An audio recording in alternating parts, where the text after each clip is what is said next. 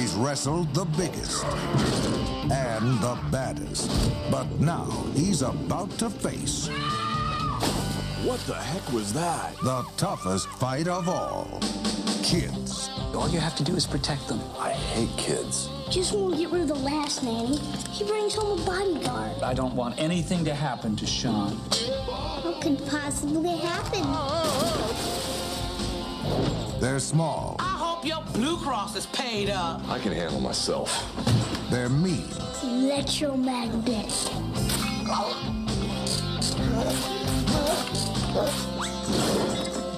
And they've got the place wired. It's only the voltage. Can't kill him. I think we're getting to him. I can't believe this fearless giant is cowering because of two little innocent children. They would do anything to get rid of it. Oops, tripwire. And flour.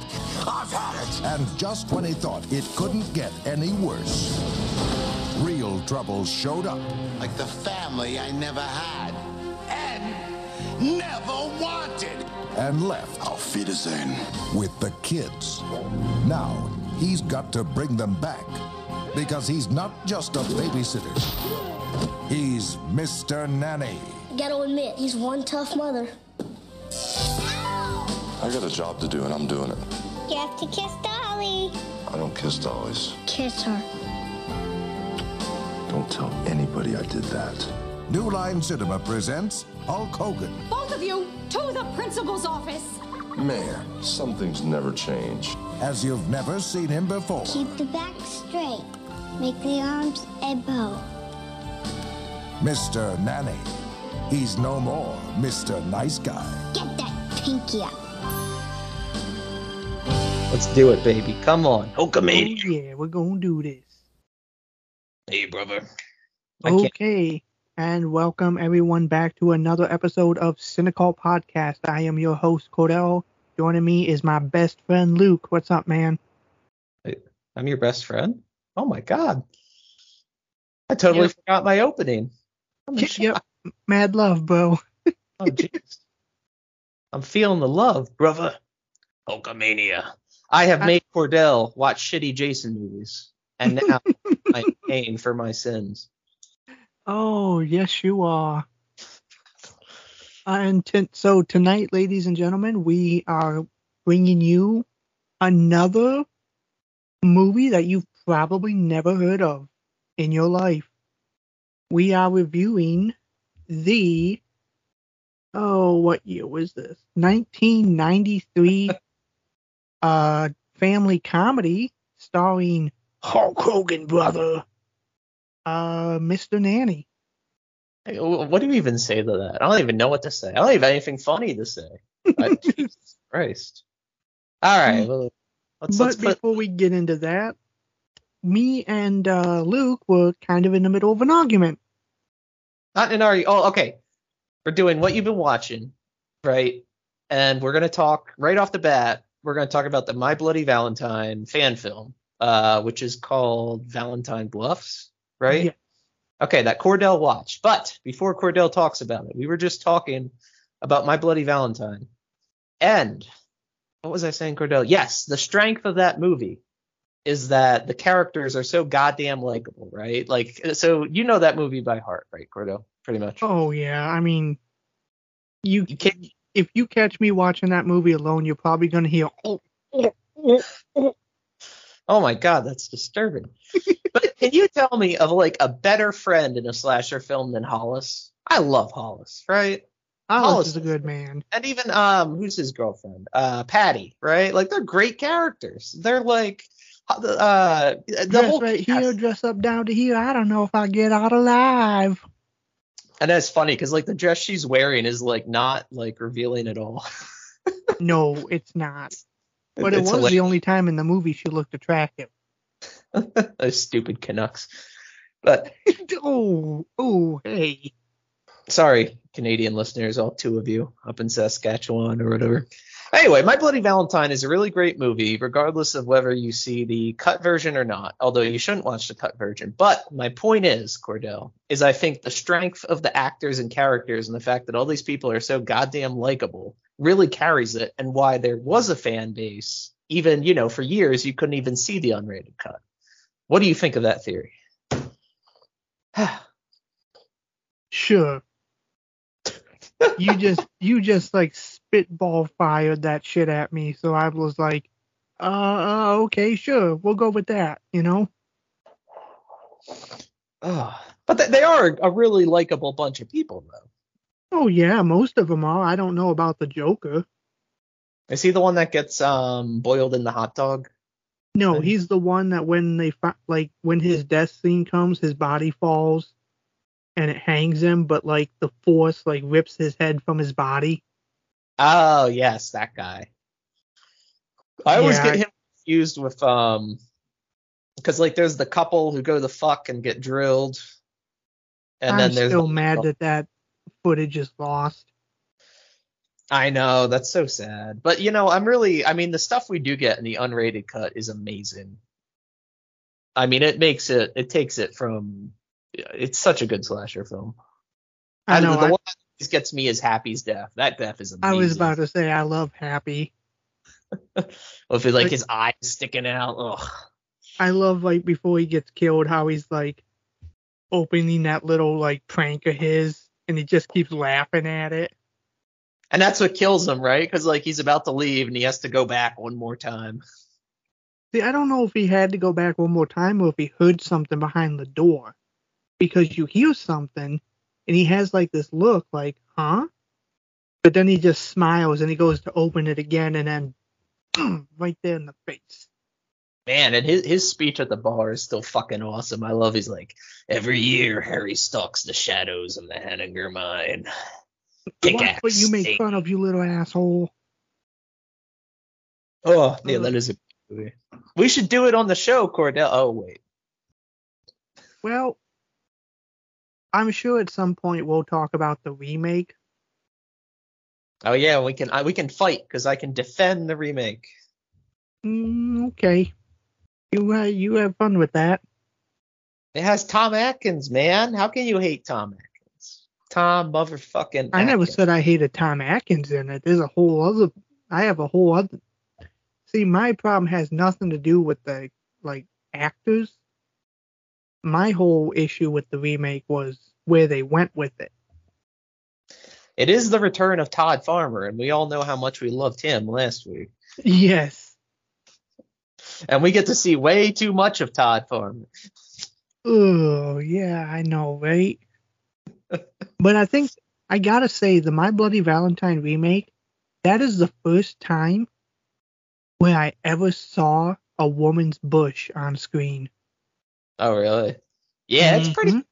It's really crazy that that like that movie was you know like a mainstream like big like you could have gone and seen it in any studio because usually usually you don't see that level of uh you know level of nudity in like you know like a remake. I mean fucking Christ. The, the Okay, but is it really nudity though? We didn't actually see a vagina. All we saw was bush.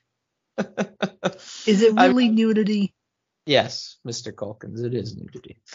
Okay, so like if I so you can't show hair down in another region, so but show hair everywhere else on the body. Does that is that nudity? And she she has her tits out. How's that not nudity? Okay, put hair on her tits then. Then that's not nudity. Although weirdly, apparently people consider the male butt nudity because I was, I was watching some movie with a commentary, and they were like, and this is kind of interesting because they have, oh no, this is what it is. It was fucking Adam Marcus and Jason Goes to Hell, and he was like, I wanted to show male nudity, and I'm like, you just see the guy's butt. Is that nudity? And- yeah, because we can't stop. This is how eager I am to talk about Hulk Hogan. I'm like, I need to go back. Jason X. Jason Goes to Hell. Oh, Adam, come back. Luke, what have you been watching? Oh, uh, nah, shit, man. Talk about the uh the fan film while we're on Okay. the top. Okay. Um. So I- did. I, did I- happen to watch Va- Valentine Gloves. What? I said I meant to watch it for the show, and I totally forgot. So now I'm relying on Cordell to pick up the slack. So Valentine Bluffs uh, takes place 40 years um, after the original film, and basically the plot is uh, Sarah and TJ they tried to they tried to make it work, but it didn't. TJ moved back to Valentine Bluffs, and then we basically follow um Sarah and TJ's kid and his girlfriend. You know, Sarah dies, and he's trying to find TJ to tell him what happened.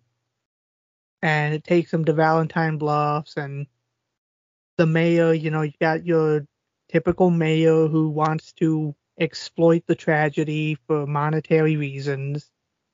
And long story short, they go to have a dance. Killings not happening again. Um, I don't want to go too much into it, but like plot wise, considering you haven't watched it yet. Um, for a fan film, I was really impressed with the production values. Um, the kills are really fun. They actually do the spirit death that got cut out of the original movie. Oh, the couple that gets uh speared. Yep, they they did that in this movie as kind of like a well, they didn't get to do it in the last movie, so we'll put it in this movie. Um, the makeup is kind of good. There's some really nice callbacks to the 81 film. So the I'm lo- only what? I'm looking here, and it's an actual feature length. It's an hour thirty. Huh? Yep. You would be very surprised at how good some of these fan films are. You know, you you and I have talked before about like some of the Friday the 13th fan films.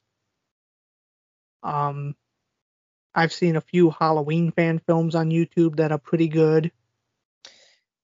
Yeah, I'm always I'm always skeptical. Um, like I, I know I'm always high on this movie, but like the only fan film I've really like watched and like love is Never Hike Alone. And I think um to me that one I think is like less than an hour. Um, you only have like a couple actors in it. I, I guess my big issue with fan films, Cordell, a lot of the time is the acting. Like it does kind of come off as just like here's my buddy I threw up on screen. Um, but no, this is pretty pretty professional looking, huh? Oh yes. They they hired like people who wanted to act. They threw it they threw it all together on Indiegogo, got the funding. Uh they shoot they actually shot some of the scenes in an actual mine, just like in the original. Now, does it um does it kind of match the look of the original movie? I guess. I think it does. It did it felt like it to me. Um I really think or you know, a question like that, I think that just comes on how you personally view the film. Um I do want to say, uh, Luke, if you ever get a chance, look up uh, Halloween Inferno on YouTube. It was it was a fan film that was that was released prior to Halloween Kills getting released. Basically, Halloween Inferno kind of picks up at the end of the 2018 movie. And it's kind of like Halloween Kills. It's, you know, Michael just going around randomly killing people and shit and uh the town trying to stop him, but there was some things in that movie that were just so awesome. Like, man, why couldn't we have seen that in Halloween Kills? Okay, yeah, I think I have heard of this. Like, and I think that's a right um because you know in Halloween Kills, right? Like, who's to say what Michael was doing? You know, when he was off screen walking through the town, right? So you definitely can put in, you What- know, him people and shit. I'll go ahead and spoil my favorite part. There's a scene where after Michael escapes the burning Strode house, he goes to um, another location and there's like a guy uh, working on his car in the garage. He goes in there, kills the guy, kills his woman, and then you know how his uh, two fingers on his one hand were blown off by Laurie's shotgun in the 2018 film? Mm-hmm. He picks up one of those little blow torches and he just starts to fry the uh, wound where his two fingers used to be. So he cauterizes it. Yeah, he just cauterizes the wound, and it's like it, it's kind of cool because he just starts like frying his hand and like he's not flinching or nothing. It's like, oh, that's fucking awesome. Oh, that's interesting.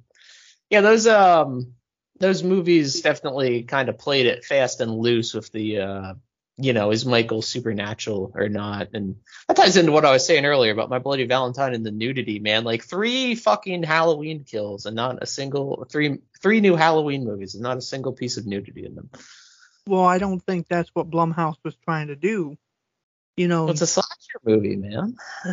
Yeah, but if you go back and look at the original Halloween, yeah, you you had a couple boob shots that were like real quick. You know, I think you saw some nipple when Michael killed his sister at the beginning, and then when he kills Linda. Linda. Halloween 2. But I'm not talking about Halloween 2. I'm talking about like original, which was what the Blumhouse films were going off of. You know, you know, John Carpenter wasn't out to make like a exploit ex exploitive. You know, it wasn't about the nudity, it was about the suspense. Yeah, that's true. So I think that's what Blumhouse was going for. Now, I'm sure like when someone makes the next Halloween film, there'll probably be tits galore in it. Admittedly, we do get the Rob Zombie ones, and those do have the. That is true. Uh. I did get to see Danielle Harris without a shirt on. And then I think does that happen in the part two too? I think, which is like bleeding and like I don't know. I can't remember. I haven't seen Halloween two Rob Zombie in forever. Hmm. Anyway. I saw it once and never went back. I'm a big Rob Zombie defender, Cordell. Is this going to be another fight? You and I get into a lot of fights on this show. I know. Um, Uh. but yeah, that's pretty much all I have for Valentine Bluffs. Um, so so what would you what would you rate it if you had to give it on our scale as a would- successor to My Bloody Valentine? as a successor, I would give it a high. I would give it a high. Okay, interesting. Not necessarily a big O because I did have some problems with it, but most more likely than not, it's a it's a high. All right. Well, in time for our next show, I will definitely check it out and report back. Okay. Yeah, that's interesting. Yeah, and that one had like I mean it had like a whole tie-in with Fright Rags. You could get like shirts and stuff. And I remember thinking like, oh, I should toss those people for mo- some money, and then never thought about it again. That's mean. Hey, I'm I'm a very like short attention span kind of guy. You know what I mean? I'm like, um, I did just I, I will admit I did get the uh, Never Hike Alone. I did submit for the part two they're filming. Um, I did secure the Blu-ray. So, Yeah, unfortunately, I've never really uh I never really like put the money forward for like the Blu-rays like I was going to for Valentine Bluffs, I was going to for the Friday the 13th Vengeance and I just never got to it.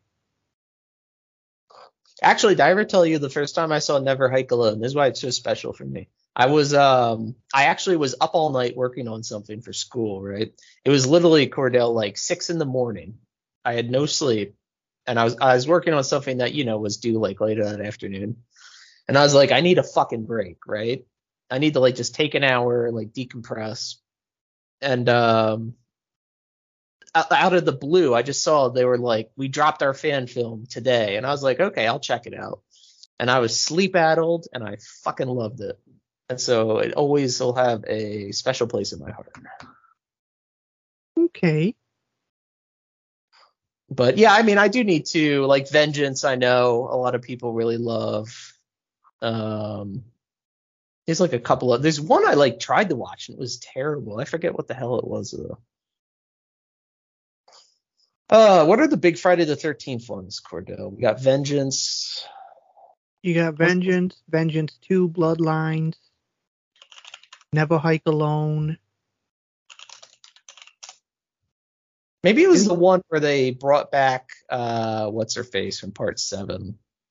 Are you talking about Roseblood? Yeah, maybe I tried to watch that and I like thought that was terrible. I don't know. It's a, it's it always like it baffles me that like we have all these sequels, fan films, and they have like the OG cast people coming back. Hmm, well, I think that's just kind of like, you know, I think that's kind of like they're trying to do what Scream was doing. Laura the whole- Park is like, you know, I can I can make some money. Yeah. Oh, do you like Part Seven? Yeah, I like part seven. Okay. Yeah, we still have to get to that one. I think it's it has to be it has to be the best Kane Hodder Jason movie. I'm I'm trying to think. I'm like maybe Jason Goes to Hell is more entertaining, but I mean part 7 is, you know, more of an actual Friday the 13th movie. The issue with that movie is it's cut to shit, so you can't like none of the kills are that great. I'm just gonna keep my mouth shut. Oh, do you not like part 7? Oh no, I like Part Seven, but well, like when you said it was like, oh, it's the best Kane Hodder Jason. Cordell, if you like part 8 better than part 7, I'm throwing you off the podcast. There is- Excuse me? There is no way in hell part 8 is better than part 7. Not a chance. No way, and Jason goes to hell. Anyway, we're totally off topic here. Yep. It's because we're so eager to talk about uh, Hulk Hogan. Well, I still got a couple other uh, what have you been watching if you want me to get those out of the way. All right, yeah, hit me. So I went to the movies last weekend and I saw the new Ant Man and the Wasp Quantum Mania. Oh, how was it? Um, it was different because me and my friend Justin we usually go see all these Marvel movies together because we are we are big Marvel fans. Well, Mhm. usually we'll go to see any kind of movie together that looks interesting to us, but usually we like to go see the DC and Marvel films. But yeah, me and him on the way back we were discussing that and we were like, it was weird for an Ant Man film. It was more serious, you know. The first two Ant Man films were basically superhero comedies. You know what I mean? Yeah, I did see um I did see the second one in theaters and I remember it was all comedy and I don't remember a single thing about it besides that. Yeah, the first Ant Man, the second one, it was really they're really like superhero comedies, and then this one just had more, you know, serious tone to it. I, I it's really difficult to explain. Like you'd have to watch all three of them back to back to kind of understand what I'm saying. Um, Paul Rudd, I love Paul Rudd. I thought he, you know, he he excels in the role of Ant Man. He is funny. Um, Yeah, I will say I do like him like in the in the last Avengers, like when he's just kind of like doing his shtick. I think he's pretty pretty amusing. um, obviously, I think they're setting up. You know, at some point, Paul Rudd's gonna like retire from the Ant Man role, so they got to set up his daughter, who's gonna basically take his place. Um, yeah, she's the, uh, the chick from Freaky, Kathryn Newton. I'm trying to think because some of the other like people that were in the movie, you know, Michelle Pfeiffer. I didn't like her in this movie. Oh no, No, she was too like I didn't like her character. Like, okay, so in the first Ant Man, we're supposed to understand that Hank Pym lost his wife Janet, played by Michelle Pfeiffer, in the quantum in like the quantum realm. did she really do a cameo in the first movie? What? Was she actually in the first movie? Like, did they do like a cameo of her, or was I it all like off screen? I think it was all off screen. I don't think she was actually like I don't think I don't think they had an actress for Janet until the second movie. Oh yeah, she was in the second for like five minutes at the end. Um, and then the second movie, they saved her from the quantum from the quantum realm. But then that movie ends with everybody getting dusted because of the snap. And then we see her in the third movie and she's just not very likable. Like they get sucked back into the quantum realm and like she knows that there's something dangerous going on, but she's not telling nobody about it. Her daughter, her husband are like, What's going on? What's going on? You know what's going on. What is it? What is it? And she's like, Mm-mm, mm-mm. We just gotta get out of here. Bitch, tell us. um I think really my biggest thing is so the new phases of the MCU are trying to set up a new big bad. And this time it is Kang the Conqueror. Are you familiar with this character? Cordell. Have take to, that a no. you already know the answer. Long story short, I just don't think Kang the Conqueror has the same kind of clout that Thanos does. I mean, not to not to be the rain on the Marvel parade, but as far as my more layman perspective, I think Marvel's been majorly fucking up lately. Like none of their, I haven't heard anyone say like anything good about any of their movies besides like Spider-Man. Spider-Man was pretty good. Um, Thor 4, it was different, but I liked it. Oh, I hated that movie. Um, I actually really like Shang-Chi. I like martial no. arts films, so I thought that was pretty good. yeah, that did look like an okay martial arts movie. Uh, The Eternals was stupid. Yeah, not, everyone says that one sucks. Um, Black Widow. I liked Black Widow, but I really feel like the movie suffered by basically coming out post Endgame. Yeah, who gives a shit about a character who's dead? Mm-hmm. Um, you know, Marvel's just putting everything out the ass with their Disney Plus series. Oh yeah, who gives a fuck about those, dude? I don't even I don't even pay attention to that stuff.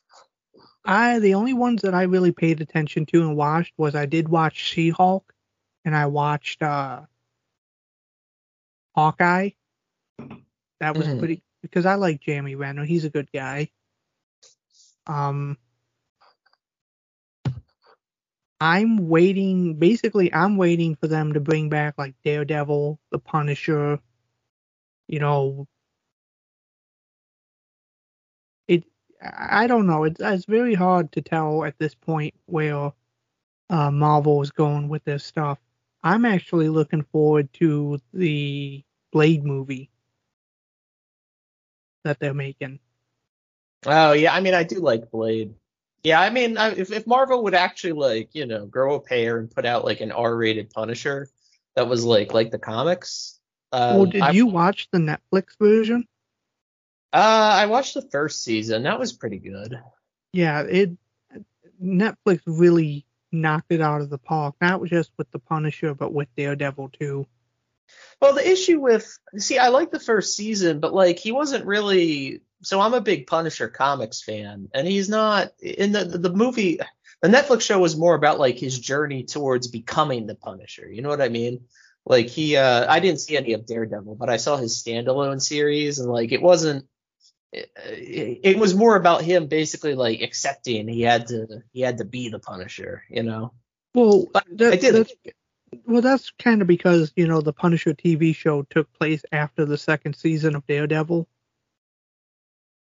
So like the Punisher was introduced in Daredevil season two, where he becomes the Punisher, but by the end of the series he kind of like hangs up the vest and just kind of lays low, goes into hiding, and then that's where season one of the Punisher picks up and it's basically like, ah, shit, I really got to become this guy. Yeah, I don't see. I like my Frank Castle as the force of nature. You know, like he's just an unchanging uh, you know, force of vengeance, so to speak. I don't know. I thought Punisher Warzone was pretty good. Did you ever see that one? Yeah, and that actually adopts. Did you ever read any of uh Garth Ennis's Punisher comics? I can send you a link allegedly if you never have. Um, but he did this whole like 60 issues or whatever. Um, I do like comics, folks. I really do. It's some of them, and it's it's just this very brutal like Punisher Max. Like it's just story after story of Frank like being this unending brutal killer on like the mafia and shit like that. I did see a crossover comic where, you know how like back then they used to do a lot of those DC Marvel co- crossover comics. Mm-hmm. There was a comic I saw where Pu- the Punisher was going after the Joker, and I, you know, I think this was the comic where you really kind of could tell that Batman had a hard on for the Joker because he wouldn't let Frank kill him. Yeah, that's what like that's what makes the Punisher so awesome, right? Is like all these other heroes like, you know, be like, "Oh, let me like try to fix you." No, the Punisher walk would walk up to the Joker, shoot him in the face and walk away. you know, that's uh that's just how the Punisher rolls. I think the issue ended with Punisher basically saying, "Fine, I'm going back to New York. Fuck you. You're just as fucked up as the Joker is." That's funny. Um. So yeah, that was I saw. So that's Ant Man and the Wasp: Quantumania, and then the last thing I watched was a movie on Netflix. I watched it last night. It's called We Have a Ghost. Oh, okay. Um. I don't know. Basically, I don't know any actors in it other than Anthony Mackie, who you know. The previous discussion, I think most people at this point know is uh, the Falcon in the. MCU. But uh, basically, it's kind of it was kind of like one of those feel good movies where so this this uh, black family moves into this house and I think it's the youngest kid. Like both the kids are kind of like teenagers, but the youngest uh, finds out that they have a ghost in their attic. Well, once the dad finds out, you know, the dad kind of makes it like a whole like media sensation, trying to get rich off of it. But apparently, there's like a government uh, organization that's tasked with hunting ghosts. It- Okay. It, it, it's a it's it. I didn't know what to expect going in. All I knew was it's a family movie. So, you know, it's on Netflix. Anthony Mackie's kind of funny in it, but uh, yeah, I really don't know what else to say about it other than that. You know, it was okay. I'm not kind usually. of like uh, you know, watch once and be like, that was fine kind of movies. Yeah, like it, it really wasn't a movie where it's like, oh, I want to watch that again. It was because I don't really do a lot of those like feel good movies, Hmm. but it was good for what it was. Okay.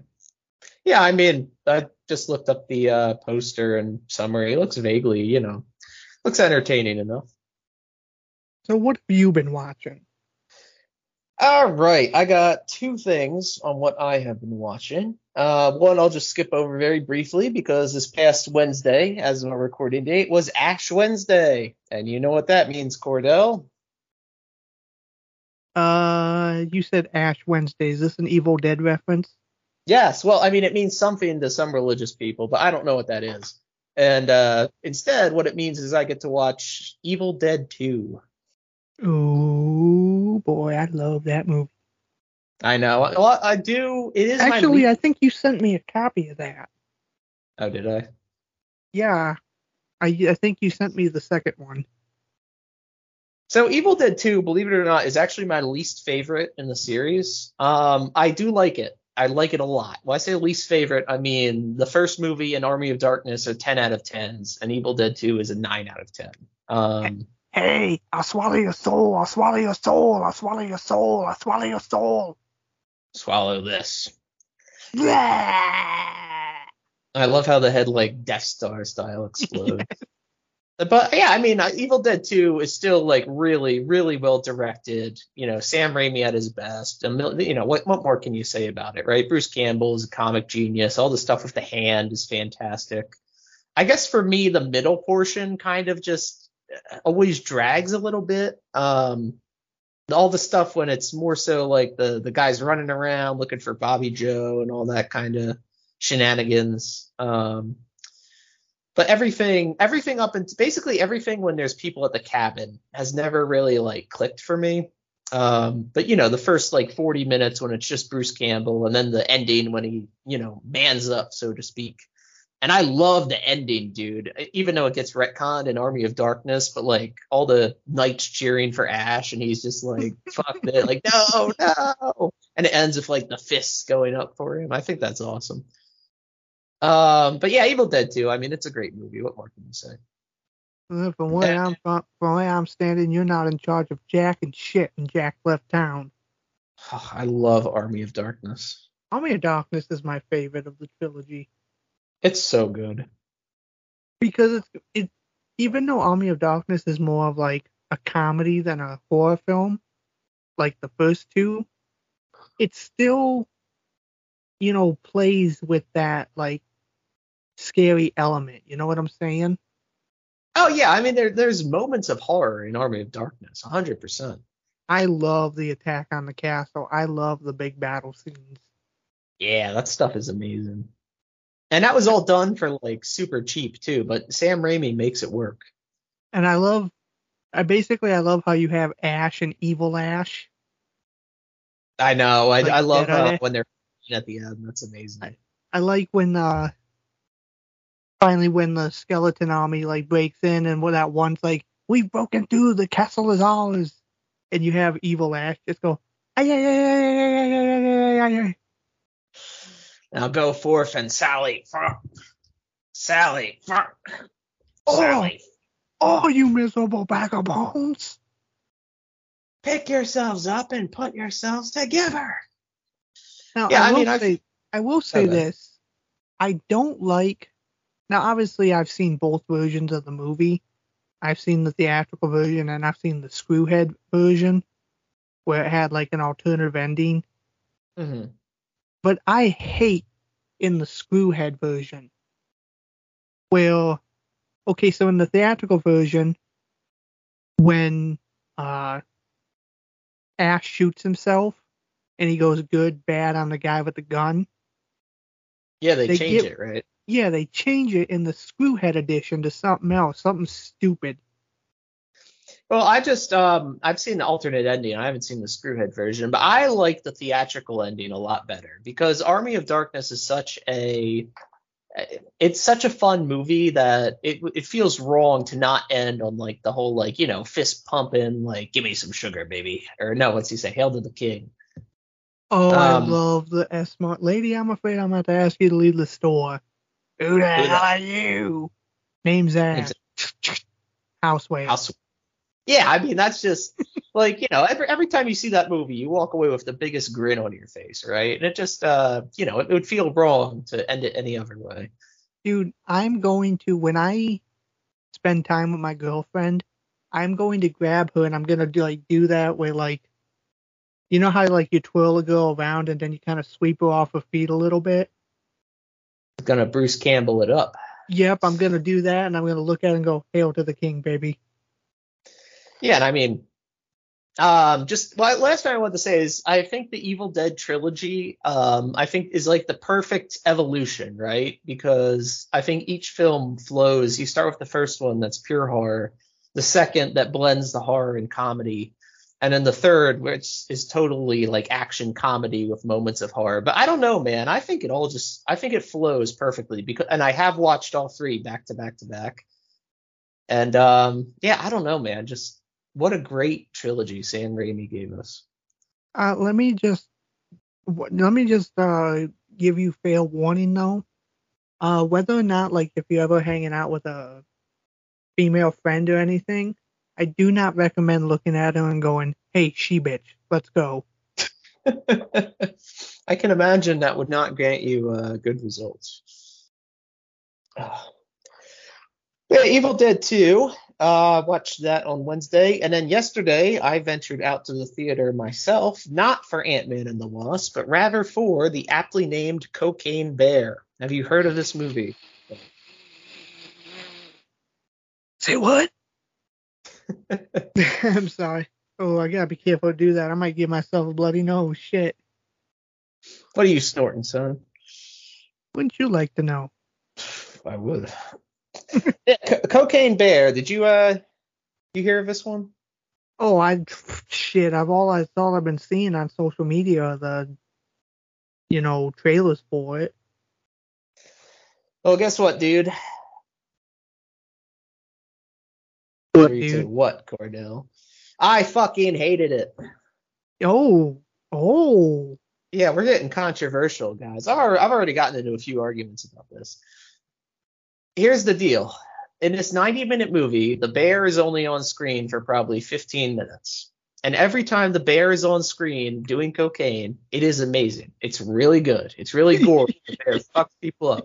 Here's the issue, Cordell.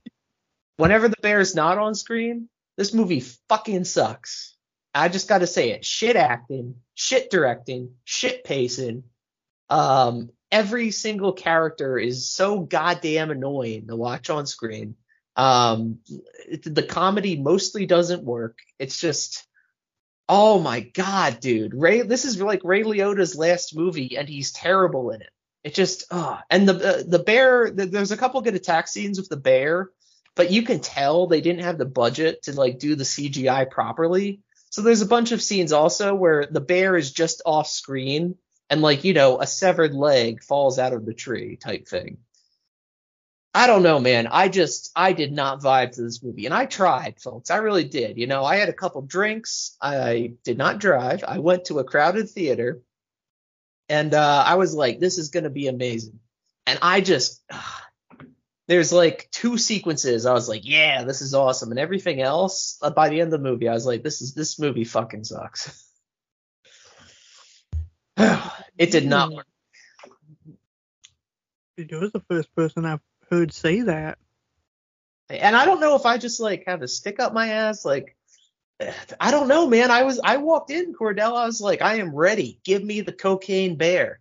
Oh, you're And- gonna have a stick up your ass when we get to tonight's movie. Oh man, we're getting, we're getting kinky on a Sunday. I don't, yeah, man, I don't know. I just nothing worked for me in that movie besides the couple scenes of gore, and even then, it's like okay, hardy har, you know, the bear, you know, ripped people, you, you know, it's. It was a one joke movie, you know what I mean? And I don't even think they did the one joke that well. So I gotta say, like, huge disappointment for Cocaine Bear. I, I, don't know what else to say. Just it, it fucking sucked. Oh, you heard it here first, folks. So you Yeah. know, our, our two listeners can write in and argue with me about that. I mean, I haven't. I have no desire to see the movie. I was. I don't know. I'm not really into animal attack films. So Well, I'm a big I'm a big fan of Grizzly from the 70s. Have you heard of that one? I've heard of that one. And this movie, I'm gonna spoil Grizzly really quick, Cordell. Well, I'm not gonna spoil it, but in that movie, they were smart enough to realize, you know, we need to give it a huge like Jaws level ending, right? You know, at the end of Jaws, if uh, the boat's sinking and they blow up the shark, blah blah blah.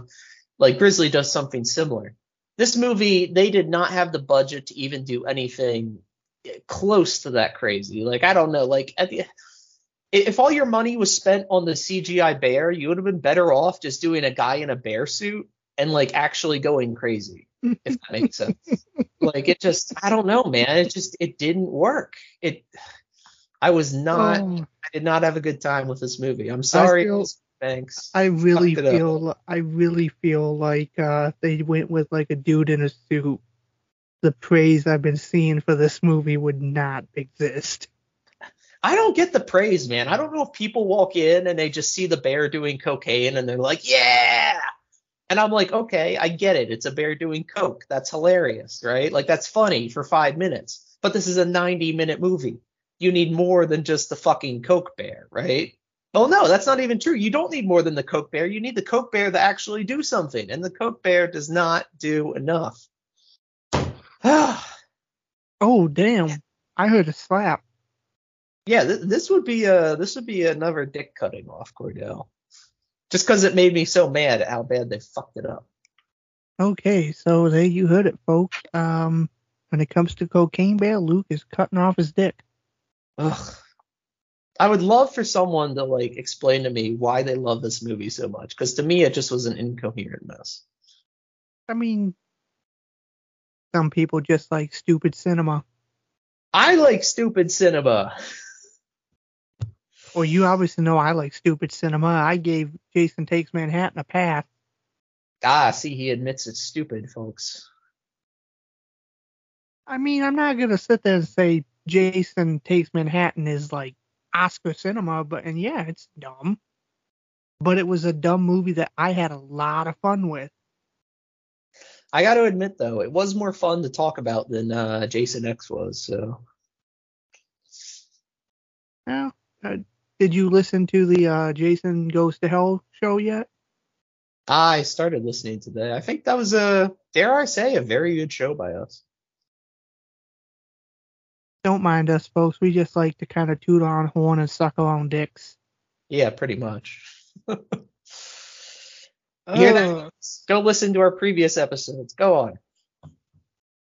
all right, so that was what you've been watching. Um, did you have any news, Luke, before we get into uh, the Hulk Hogan film? I do. Just one piece though. It's been slow, slow going for news. Um, and uh, Cordell and I kind of talked about this a little bit pre-call, but the only memorable piece of news I could find is that finally they've been uh, teasing this for a couple months now. But the It prequel series, and that's the clown, Welcome to Derry, is uh, gotten greenlit on HBO. And uh, they do have the director of the two It movies, Andy Muschietti, is on board. Apparently, he's going to direct a couple episodes, and it looks like it's going to be more of an anthology film. Do you Kind think they'll bring? Do you think they'll bring back Bill Skarsgård as Pennywise? I I would assume so. I'm actually I'm reading this is Deadline right here. Mm, careful, assumption is the mother of all fuck ups. I know. Uh yes, I would assume they bring back Bill Skarsgård because you know, I mean it's it says Welcome to Derry is based on King's It novel and expands on the story in the feature films It Chapter 1 and 2. Uh, red balloons all around is what the director says. So I would assume they're going to bring back Bill Skarsgård. But uh, I like the two It movies. I really do. I mean, I think the 2017 one is the better movie. Uh, It Chapter Two is way too long. It's like that movie's like three and a half hours long. It's crazy. I have Uh, to. I have to admit, like I stated before the show, I'm not a. I'm not a fan of like Stephen King movies. I've never watched it because I fucking hate clowns. But it, the novel, was something that I always was weirded out, weirding, like I was always weirded out by that story. And I, because it is the only book that I can remember where Stephen King did a line of cocaine and decided, I'm going to write a child gangbang scene. Yeah, you know, it's so funny with it, right? Because I mean, let's just get it out in the open, right? Like every everyone wants to like dance around that, you know. But um, uh, No, like I'm not going to dance about that. I'm going to say that is in that book. No, it's fucking weird, right? Like it's deeply disturbing, and like we're all like we love Stephen King as horror fans, but we all just like we're all just like yeah, there is that part in it we just you know we don't talk about. You know, I've been reading some controversies going on where like uh some like books are being like rewritten and republished. Um I I just read an article today where some of Ian Fleming's like James Bond novels are getting like rewritten where they're removing like the racial stereotypes and everything that were written back then. Mhm. And I feel like if there's any story that needs a rewrite, it needs to be it, and they just need to exercise that whole thing. Yeah, I don't, I don't know, man. It's so because it was like a huge bestseller, right? So it's like presumably millions and millions of people like read that book, and I, I, don't- I don't know if like the whole '80s people are just like, yeah, that ending was really like not okay, but uh, yeah, See, it sold millions of copies, but that was because people like, ooh, a new Stephen King book. I'm sure by the time they put it down, they were like, oh, I will say Cordell on a on a lighter note with it though. I remember I was reading that back whew, back in the day when I was like, you know, 12, 13 or something. That book scared the shit out of me, the opening with like Georgie and all. I literally remember like reading that at night and like putting the book like down, like putting throwing it across the room because it was like it freaked me the fuck out. Um, some of the, I gotta say, some of the Stephen King books that I've read, um, that I enjoyed. Um, I did read his novel based on The Mist. Great book. I like that one, and I also read Cujo, which I thought was pretty good. Yeah, and that that mo- that has such a downer ending in the book too. There are two books that I want to get my hands on. I want to get my hands on Salem's Lot, and I also want to get my hands on Apt Pupil. Are you familiar with this one? Yeah, well, Apt Pupil is in a uh, short story collection, um, and I highly recommend reading uh, The Shawshank Redemption and The Body, which are in the same book. Those are those are all really good. Apt Pupil is a great uh, little short story. It's really fucked up. It uh, Oh. it's pretty dark. Um, yeah, Apt Pupil. I want to get my hands on that one. And then Salem's Lot is a great book too. now I am not proud to admit that one of the first Stephen King movies that I ever saw was Maximum Overdrive. Ooh boy, let me tell you something. That movie. Now, mind you, I don't think I was supposed to watch that. My mom had rented it from the video store, hmm and she was watching it, so I just kind of was like just chilling in the background and was watching it with her because I didn't know what the fuck it was. hmm But like, when I see this giant truck with the Green Goblin attacking people, and then like the dino just starts coming to life and attacking people, I I got freaked the fuck out, dude. I was like, what the fuck is this? I Yeah. didn't. uh I'm trying to remember because when that happened, when I saw like that Green Goblin truck, whenever my mom talked about it or something, I was like, I just would freak out because it was like that movie fucked with my head. Yeah, I remember um, uh, Tim Curry's Pennywise freaked me out when I was when I was a kid. See, my mom uh used to always talk about how she hated clowns, but she was never afraid of Tim Curry's Pennywise. And I was like, Well, you said you hate clowns. He's like, Yeah, but Tim Curry's Pennywise is just a dick. well, it's funny. Um, have you seen the old It? I saw about I saw a couple uh scenes of it. Because in in about half the scenes, Tim Curry is pretty scary, but then in like the rest of it, he's kind of playing it for like campy, kind of like hilarity. And so I can I can kind of see what your mom's saying. No, I think the clown my mom was referring to that freaked her out was that clown in Poltergeist. Oh yeah, that is freaky. I haven't seen that movie in forever. My God.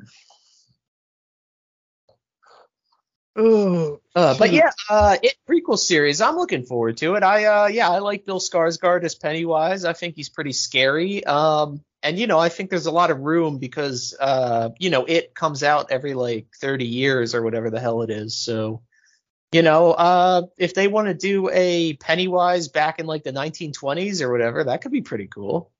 I saw a really funny behind the scenes video. I think it was for It Chapter 1. But they had just got done filming a scene, and then Bill Skarsgård like goes up to the kids in full Pennywise starts high fiving him. I'm like, you guys ready? You get to kick my ass in the next scene. Uh, well, if you hate clowns, man, don't watch the new ones because he is fucking creepy. Ugh. Yeah, I'm not a clown guy. It chapter two has like the darkest opening ever because like within like the first five minutes you have like a gay guy getting beat up, you have like a suicide, you have like you know like abusive relation, like it's just it's like a brutal ten minutes, and then like the rest of the movie is really weird because it gets like really comedy comedic. It's it's a very strange like blend. It chapter two. Hmm. Yeah, it's really I don't know. That's that's one I need to go back and watch. But I remember like liking it, but it it didn't. it definitely does not really work. but uh yeah, Mm. so we're getting a prequel series, and that is the only piece of news I could find, kids. Oh, good shit. Well, are you ready to get into Mr. Nanny? Ugh, I guess we have no other choice. It is there, so we must. All right. So, Mr. Nanny. This movie came out in October 1993. Had a bu- had a budget of 10 million dollars. And do you want to know what the box office was? This came out in theaters. I thought it was just straight to VHS. Oh, do you want to know the box office on a 10 million dollar budget? Two. 4.3 million. Ooh, that is a bomb, ladies and gentlemen. Ooh, god damn. Do you have some uh, a cast list for us? So this movie stars Hulk Hogan, Sherman Hemsley, Austin Pendleton, Madeline Zima, Robert Gorman, uh, someone named Mother Love, who whose real name was Joanne Hart, uh, David Johansen, Raymond O'Connor, Peter Kent. Actually, I do got some interesting trivia about Peter Kent when we get to him. Um, Is Peter Kent? Peter Kent, he plays the uh, henchman Wolfgang in this movie. He's Oh, like the he's the He's big guy I call Hans in half of my notes. yeah, he's the big German dude. Well, it turns out that Peter Kent is a famous uh, stunt double, like a body double, because he did a lot of bottle, body doubling for for Arnold Schwarzenegger. Really? Like in what movies? Um, he was he did, uh, I think he was in he did body doubling for Schwarzenegger in Predator, uh, Red Heat, Terminators one and two, and there was a couple other ones that he did. I'm He's not the uh, he's not the Reanimator guy, is he? Because one of Arnold's stunt doubles was uh, one of the corpses in Reanimator. Um, I think he was. I think I saw his uh, name. attached. Oh no shit! That's crazy. Yeah, have you ever? Are you familiar with Reanimator? Um, not necessarily a movie that I uh, visit very often. I'll be quite honest with you, because that movie's fucked up. Well, do you remember when they first revived the guy? The first guy they revived is the big muscle dude who like beats the dean with the door. Um, let me. Yep, right here on his IMDb, Melvin the Reanimated. Nice. Reanimator. Um, he did stunts for Arnold and Predator, Total Recall, True Lies. Wow, oh, that's crazy. And more importantly, I wish we were talking about Reanimator. He was in something called True Justice with Steven Seagal, whatever that is. Oh, I, I have a Steven Seagal comment later. You know what? Actually, I'm gonna say it now. The whole movie, Cordell, I was like, why isn't this guy played by Steven Seagal? We could have had Steven Seagal fight Hulk Hogan. Oh God, this guy was in Far Cry. Cordell's not Oh. even gonna entertain that one. Ooh, that's a bad. That's something I would not want that on my resume. You ever seen the Far Cry movie? Nah. Yeah, it's uh, Another video game adaptation from our friend Uwe Boll. Oof. Yeah, that's what I'm saying. Cordell still needs to make me watch House of the Dead, folks. I guess we'll get to it at some point. We'll get to it. I'm I'm trying not to torture you so quick. Um, So you just start off with Hulk Hogan. I see how it is. well, to be fair, I've already tortured you in the past with some Chuck Norris. Oh, yeah, that movie was alright. Um, That's the Yeah, movie where they had like one gory scene of the guy ripping a heart out, and then there was like no gore in the rest of the movie. well, can I uh I've only got 5 pieces of trivia for this movie on IMDb. Can I just read them all right now? Yeah, go for it. Go for it. Go for it. Okay. Um, so first piece of trivia. In the intro credits at the beginning of the film, former WWF, now WWE and WCW stars appear, including Kamala, Jim the Anvil Neidhart, and Zodiac, played by Brutus Beefcake. Kamala Harris on the Zodiac? Oh, Kama- come on. It's funny. Oh, okay. You like for a moment, I'm like, wait, what? You oof. go to timeout. Um, I, I want to see that WWE match. The Zodiac Killer versus Kamala Harris. This is not political, folks. the movie's composer, David Johansen, is a member of the New York Dolls. He also plays the movie's main villain, Tommy Thanatos. Oh my Uh, god. We're going to talk about this guy. Uh, Johansen's pseudonym and side project band is Buster Poindexter. Under the Poindexter name, he performed the movie's theme song, Rough Stuff, which is kind of funny because when I was listening to the theme song to this movie, I thought it said butt stuff. I kind of like the theme song. At the is that the one over the ending credits? Yeah, Oh, I kind of like. but when it was going rough stuff, I thought he was saying butt stuff. I'm like, whoa. There's, there's a couple risque uh, stuff in here, you know. Uh, as as Hulk rides along the beach just before he wipes his mustache, a man in the background throws a dog into the water. I didn't even see that. Yeah, I I did not notice that. Um, the original title of this movie was slated to be Rough Stuff until it was later changed to Mr. Nanny. Okay, that's cool. Yeah, I'm looking here to see if I can dig up any trivia. Um, yeah, nothing. Yeah, everyone's talking about the guy throwing the dog into the ocean, and I didn't even notice that. So I don't know if that says more about us or more about the movie. Besides Hulk Hogan, I only recognize two other uh, actors in this movie. Obviously, I recom- recognize Sherman Hemsley. Do you know him? Is is he the kid? Who is no, he? he he's Bert. Oh, he did look uh familiar, but I couldn't place him. Um,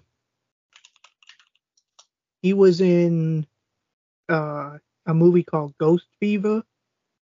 It was a 1987 horror comedy. He was in Love at First Bite. Um, He was in the Jeffersons. Yeah, Yeah, I mean, I, I when I saw he was because it has here listed Casper: A Spirited Beginning, which was a movie I watched a lot as a kid. I kept trying to be like, who the fuck was he in that? Oh, he's the store owner that Casper saves from a mugger. yeah, it looks like this guy has just been in like you know a ton of TV, and Yeah, I see like Twilight Zone. he's George Jefferson from the Jeffersons. That's what most people know him from. Uh, he was in the uh, ABC Family series uh, Dinosaurs. Oh, he had a bit part in Fresh Prince of Bel Air. Yeah, I mean he's a he's an old old school actor. And the only other person that I'm familiar with from this cast is Madeline Zima, who plays the little girl in this movie. Yeah, the only thing I saw her in is she was somebody in The Collector, which is a little horror movie I'm a big fan of, but I didn't Um, from She was else. in. She was in Cinderella Story. I've seen that. Yep, The Collector. Um, she was big in the show Heroes. So she's had some stuff. I have another actor I know from somewhere, but I will save it, Cordell. Uh, okay. Please tell me it's not Robert Gorman. Who's Robert Gorman? He plays uh the kid. Uh, well, I, I will not say no more, but because I have it at a critical point in my carefully prepared notes. Okay. So don't don't look that guy up, cause I have the twist of who I know him from. Because the whole time I was like, I know that kid from somewhere.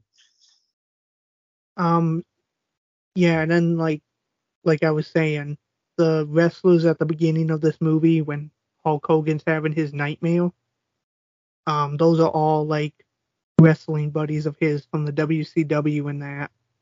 Yeah, I figured. Alpha Onia, Brutus Beefcake, George the Animal Steele, Jim the Anvil Neidhart, and Kamala. Dude, All uh, Brutus Beefcake, we're gonna talk about it uh, with this opening, but Brutus Beefcake's costume in this, when he's beating up Hulk Hogan, freaked the shit out of me as a kid. I'm not gonna lie to you, Cordell. I paid no attention to any of their costumes. He he had like that zebra look. He had like the black and white zebra stripes on like his arms and his legs and he, on his face. Vaguely, yeah, that sounds familiar. okay. All right, let's get into it. All right, so we got Mr. Nanny. God help me. All right, so Mr. Nanny opens up weirdly enough with the same logo we've been having here with Jason Goes to Hell and Jason X. Got to get a mention of them in because it's New Line Cinemas. And uh, we start off with come some on, let's be ni- let's be nice here. New Line Cinema is Freddy's home. That's true. But at this point, they owned both Jason and Freddy. I But just yeah, we- think it's kind of unfair to Freddy to keep mentioning Jason every time we mention New Line. But we open and right away we get some clown music to start. And as I have here, did you notice this Cordell? It's kind of like some weird like circusy type shit. And I was like an ominous portent. Hulk Hogan is where I want to be, fishing instead of watching this. So he's sitting he's sitting on the dock, uh, falling asleep, it looks like. And uh yeah, this is when we get a flashback sequence. I guess it's his dream of yeah, and it's kind of got disturbing, Cordell, because it's like Hogan Hogan falling in the ring in slow mo, but as the scene goes on, the other wrestlers they really like beat the shit out of him. Did you notice that? yes. I I was like, like- how like the one guy the one guy's like banging his head into the corner and the ref comes up and says, Stop it, you're killing him. Yeah, I was. Uh, it just kept going. Though I was like, this is like kind of brutal, because it's in like slow mo, right? Yeah, I don't like the slow mo. but uh, yeah. So I was kind of like, what is the tone here? You know what I mean? Um, but he gets a nibble, and so he uh he pulls up a small fish, which I thought was kind of funny. Okay, but the most relatable thing happens in this scene. He gets clotheslined in his dream and he falls backwards in real life. Have you ever had that where like you go falling and like you're like in a dream and you like fall from a great distance? And then like in the real world your body like like like jolts or something like that? Oh yeah, dude, I hate that. Like I've had dreams where like I'll fall out of an airplane or something, and I'll like just like literally like jump up in bed. It's uh super freaky. Probably the most relatable thing in this movie. But yeah, so he uh he catches a fish and he's talking to it like you know. Oh, don't look at me like that. this is why I have Cordell guys because he knows the quotes. I'm just like he's talking to the fish. um. And yeah, he's like, "Don't tell the others" or whatever, and he throws it back. And I like it. He's like, "Don't catch me around you again, around here again." well, uh, this is when that actor whose name we just said five minutes ago walks up. Sherman up. Hemsley. Sherman Hemsley walks up and he's limping with a cane. This is Bert. Bert Wilson. And uh, is this where they say uh, so Hulk Hogan? His name in the movie is Sean Armstrong. Yep. But we're gonna, I'm probably gonna call him Hulk Hogan a lot. If you're cool with that, Cordell. Yeah, because like, who wants like? I don't want to keep running to IMDb every five minutes. So uh, Bert's basically like, I got a job for you. I need you to be a bodyguard. And you know, uh, Hulk is like, I'm not a bodyguard. I'm a wrestler. And we pretty quickly learn that uh, Bert is basically his former manager. And you know, he's kind of retired from wrestling, or at least that's the impression I got. Yeah, he keeps calling himself a wrestler, but I always got the idea that he was retired. Yeah, because he's like living on this river, and we're gonna find out later. I guess this is in Florida, or you know, uh, close to Miami, because there's a, a lot of the cars have like Miami license plates. So I guess we're to take it, you know, he's off the off the ocean, or he's, he's in the bayou or something. Well, you know, we get some banter between him and Bert, and he keeps saying like, you know, I don't want to don't want to work for you, and Bert's, you know, this is when he's like, you know, I had a couple checks bounce, and all of a sudden nobody work wants to work for you. and uh, so And he- Hogan, He's like, "Oh, is that how you're gonna like repay a friend who saved your life?" well, uh, Hogan takes him inside his shack, and I gotta say, it looks pretty cozy. I Um, thought it looked like a mess. but uh, I have to wonder, Cordell, does do you think cooking a like can of ravioli or whatever in like hot water would actually work? Um, yeah, it might. I think. I feel It- like I've seen that done before, like at scout camp. Yeah, I don't know, cause like he's like got a can of like Chef Boyardee or whatever, and he's like has it in a another bowl of hot water cooking on the stove, and he's like, "That's my secret. I cook it in the can." See that that see usually when I see stuff like that, it's like, oh, so this is just someone who's trying to do as little as possible in their life. He's so lazy he can't even open the can. Oh, facts. Um, yeah, so Bert basically, uh, you know, he basically talks talks Hulk Hogan into uh taking up the job. I like his. I like it when uh he pisses him off. He's like, yeah, you got any more of this? Yeah, because uh, Hulk, you know, he's basically like, well, let me write you a check, you know, like whatever whatever you need, I'll just pay for it. And the guy's, yeah, Bert's like, you know, I'm not taking no charity. Nobody will take his food. I know, right? I hate people like that. Like, you want to hang out with me, fine, but don't just come around just for my food. So we get uh, you know, Hulk Hogan basically accepts the gig and he hops onto his motorcycle. And I will say, Cordell, basically right off the top, I don't mind Hulk Hogan's acting. Like he kind of plays everything with like this more quiet voice. And I don't know, I'm not very familiar with Hulk Hogan at all. So I don't know if that's like normally what he sounds like. No, I mean uh, that's his. I mean that's him when he's not like in the ring going like, "We're gonna do this, brother." Yeah, I mean, I don't know. I don't mind him in this movie. I'm just gonna say that off the top. I mean, I think his comedic like chops are okay. Like he's fine. You know what I mean? Like, I have, I have no real complaints about Hulk Hogan. I think maybe you'll like Hulk Hogan a lot more if we ever get around to doing his other well-known movie, which was uh Suburban Commando. Yeah, I mean, I don't know. I think he's he's pretty solid. Oh, well, okay, that's maybe giving too big of a compliment, but he he never was like I never was like, oh, this guy's terrible, you know. Is he solid like Jesse the Body Ventura was solid in Predator? Yeah, you know what? That's fine. He he's Predator level. You know, you could stick him in that movie.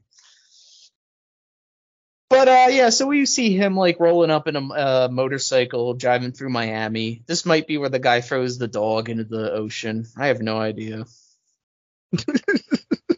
and uh, so we cut to a office building, and this is where we meet uh, Mr. Mason, who is the guy who's hiring the bodyguard. And right away we find out this guy is a priss. Yeah, because the secretary's like, "Good morning, Mr. Mason," and he's like, "Lose the gum."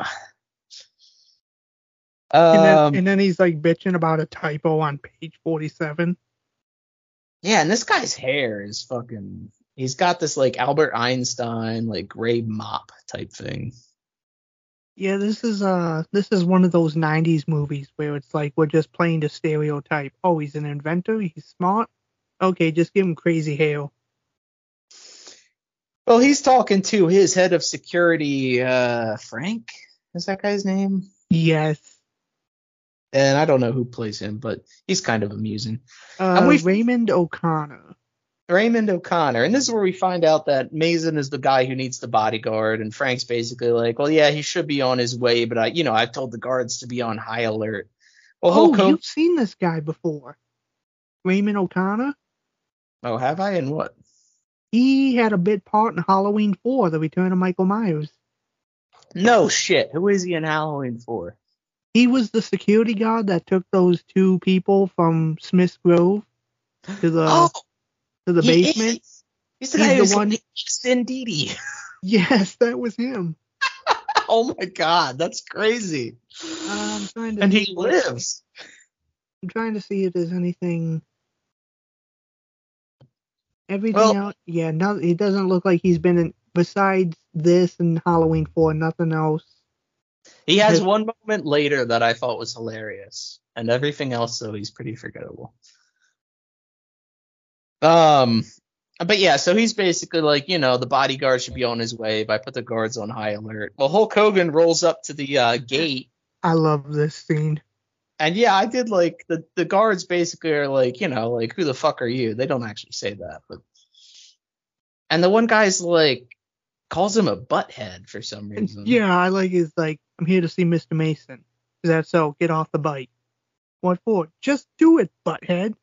No, are you deaf or just plain stupid? No, I just got a low tolerance for gorillas in rent-a-cop suits. Gorillas, huh? And then he just does the one thing you never do with a bike owner.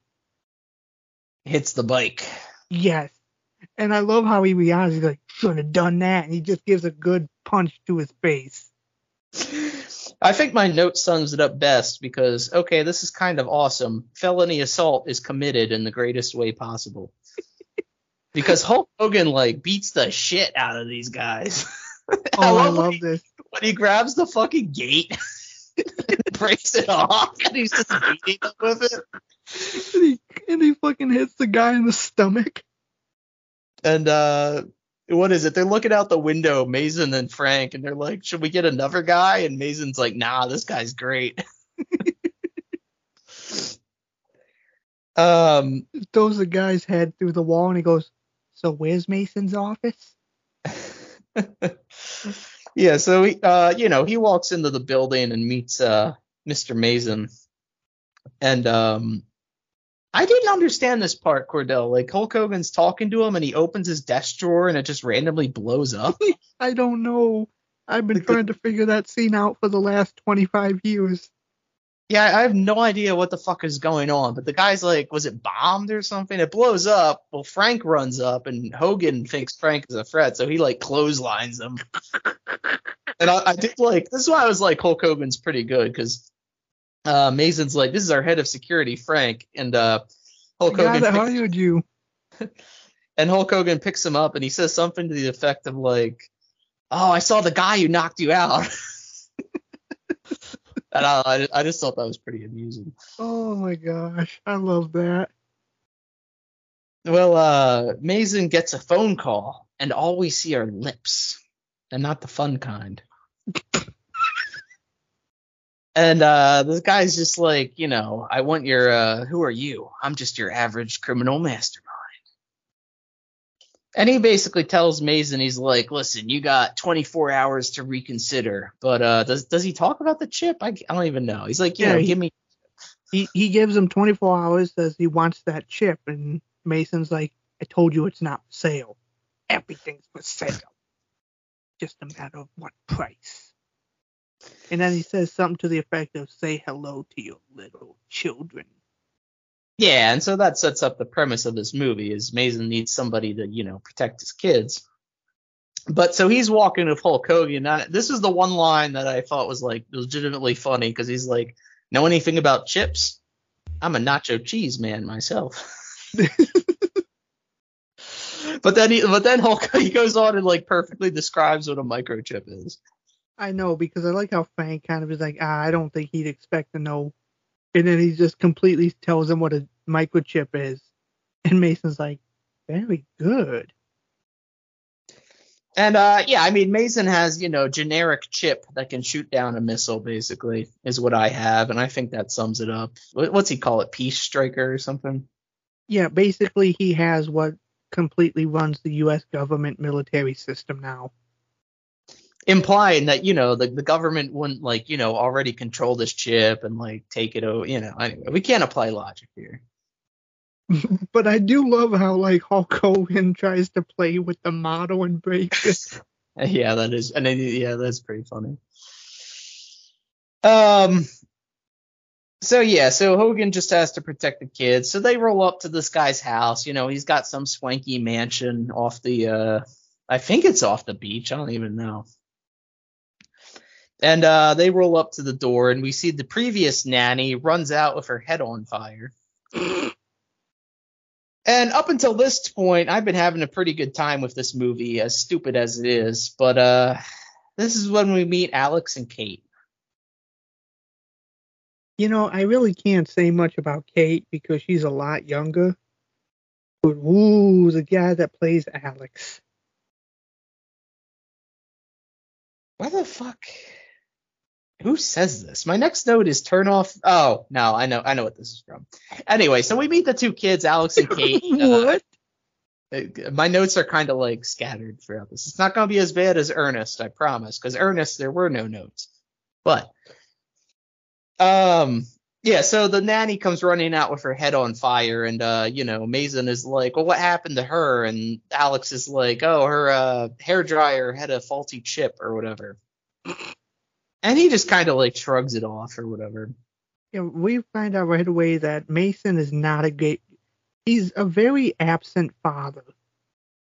Yeah, he's basically like, whatever, you kids just do your own thing. Yeah, my kids can do whatever they want, even do uh, pranks that might one day result in murder. They're actively trying to murder it. I mean, so Hogan, you know, uh, we meet the kids, Alex and Kate, and uh, this is when Hogan calls uh calls Bert back. And is this when we start the joke of like they're repossessing all of Bert's stuff? Um, is that what they were doing? I don't know. All I know is in this scene we get the great line from Bert because he's like, uh, just make sure you I kind you just do one more thing for me. Turn off my gas. Hogan's like, why can't you do it? Because my head'll be in the oven. Oh, jeez.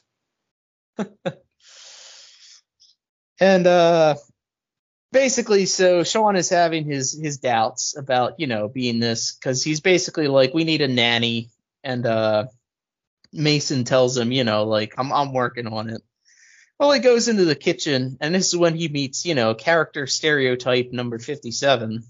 Um, um her name is Caroline. Uh, uh no, Corrine is her name. Wait, it's Corrine? I thought it was Maureen. No, it's Corrine, played by Joanne Hart, better or as she's listed in the credits here by her stage name, Mother Love. That just sounds like a porn name. I'm sorry. I, I gotta say, Cordell, could you name a more generic, stereotypical, like, you know, sassy African American woman? Okay, but I like this character. Oh, she's like, just so one note. I love. I know, but like I love her banter with Hulk Hogan. I do like this introduction because he's like sniffing a pie and then just the cleaver comes out of nowhere. nice shot. What do you mean, nice shot? I missed. I like it when she's crossing off the the names of the nannies. Hulk Hogan's like, that don't look like a lot of nannies. President, it's like a, yeah, so she basically conveys to Hulk Hogan, um, you know, you're just the latest in a long line of, you know, nannies and that these kids are are mortal terrors. And we uh we understand that because the next couple minutes are just a sequence of uh you know gags as Hulk Hogan walks into his room and okay, but she does have a great line when he's like, "I can take care of myself," and then he hits his head on the door, and she she has this this great line where she goes, "I hope your Blue Cross is paid up." yeah, so he so he walks into his bedroom and first he trips, which I thought was pretty funny. Because uh, the kids have set up a bunch of tripwires, but then he opens the closet and they have a shoot with a bowling ball This is straight up Home Alone shit right here. that goes and hits him in the face. I'm not gonna lie, I laughed at that, and I think um, I have quote the old bowling ball in the closet trick, followed by I am not proud for laughing, followed by but hey, it's better than cocaine bear. and then when he, he goes into the bathroom, he opens the door and just gets dunked with water. And uh so the the dad, the kids, they're sitting down to dinner and uh the kids are basically shit, I wish I knew the lines as good as you did, Cordell, because you know they say something about like Hulk Hogan. Well, he goes and we see them like setting up shit on the stairs. Because he walks over to the stairs, he looks down and they have a um, you know like roller skate on the top step. Well, he grabs it, and, you know he's like, "Ha, good try." But they, what did they do? They like buttered the step with a tripwire. Yes. Well, he goes falling down the stairs, and you know the little girl says something snarky. He puts uh I think they put a tripwire and then they like took butter and they like rubbed it on the hand railings so he, he couldn't grab it for support. And this These is where I'm kids are fucking nightmares. dude, that's what I have. Literally, I have these kids are psychopathic. These what ma- kids put Macaulay Culkin to shame. And the dad rewards them. He's like, "Oh, let's go get ice cream." I'm like, these kids are trying to kill Hulk Hogan. This is not a movie to teach you how to be a parent. Oh my God, no! I um, this is my exact quote. They're gonna get a lot of these. The dad is rewarding these little shits' behavior. but this is also where, like, you know, we're supposed to get a little bit of sympathy because uh, we find out from the cook that uh, the kid's mom is dead, and she's like, you know, it all went downhill from there. And um, oh man, see, I wish I could remember the individual scene. So we cut back to this is where we find out Frank has been betraying Mr. Mason because we find out the bad guy is this Mr. Thanatos. Oh, I love this. So it how the scene just starts with him in front of like a thing of water, and Thanatos is just slowly winding up like a piece of wire. He goes, "I don't think you like me, Frank." I gotta say, dude, this this guy almost kills the movie. I hate the actor for Thanatos. You know what? I I almost I do not agree. Sometimes he's campy fun, but whenever he like does that stupid like cross his eyes crap, I'm like, oh my god. Well, uh, should we wait to get into it about why he has what he has on his head, or should we should we wait, or should we get into it now? Well, we do see in this scene we find out he uh he's ripped a page off of Chop Top's book because the top half of his skull was made of metal. Yeah, he has a metal skull plate on. And why does he have that, Cordell? We shall find out. But we but this this also sets up that he does not like uh he's very prone like someone needs to get this guy like an endless supply supply of Tylenol. Is this when he does the whole like he's like clutching his head because of the noise? Yeah, because Frank says that he has a plan to break into the corporation and Thanatos goes, Stop and then he like grabs his head and you hear like a like a ringing sound.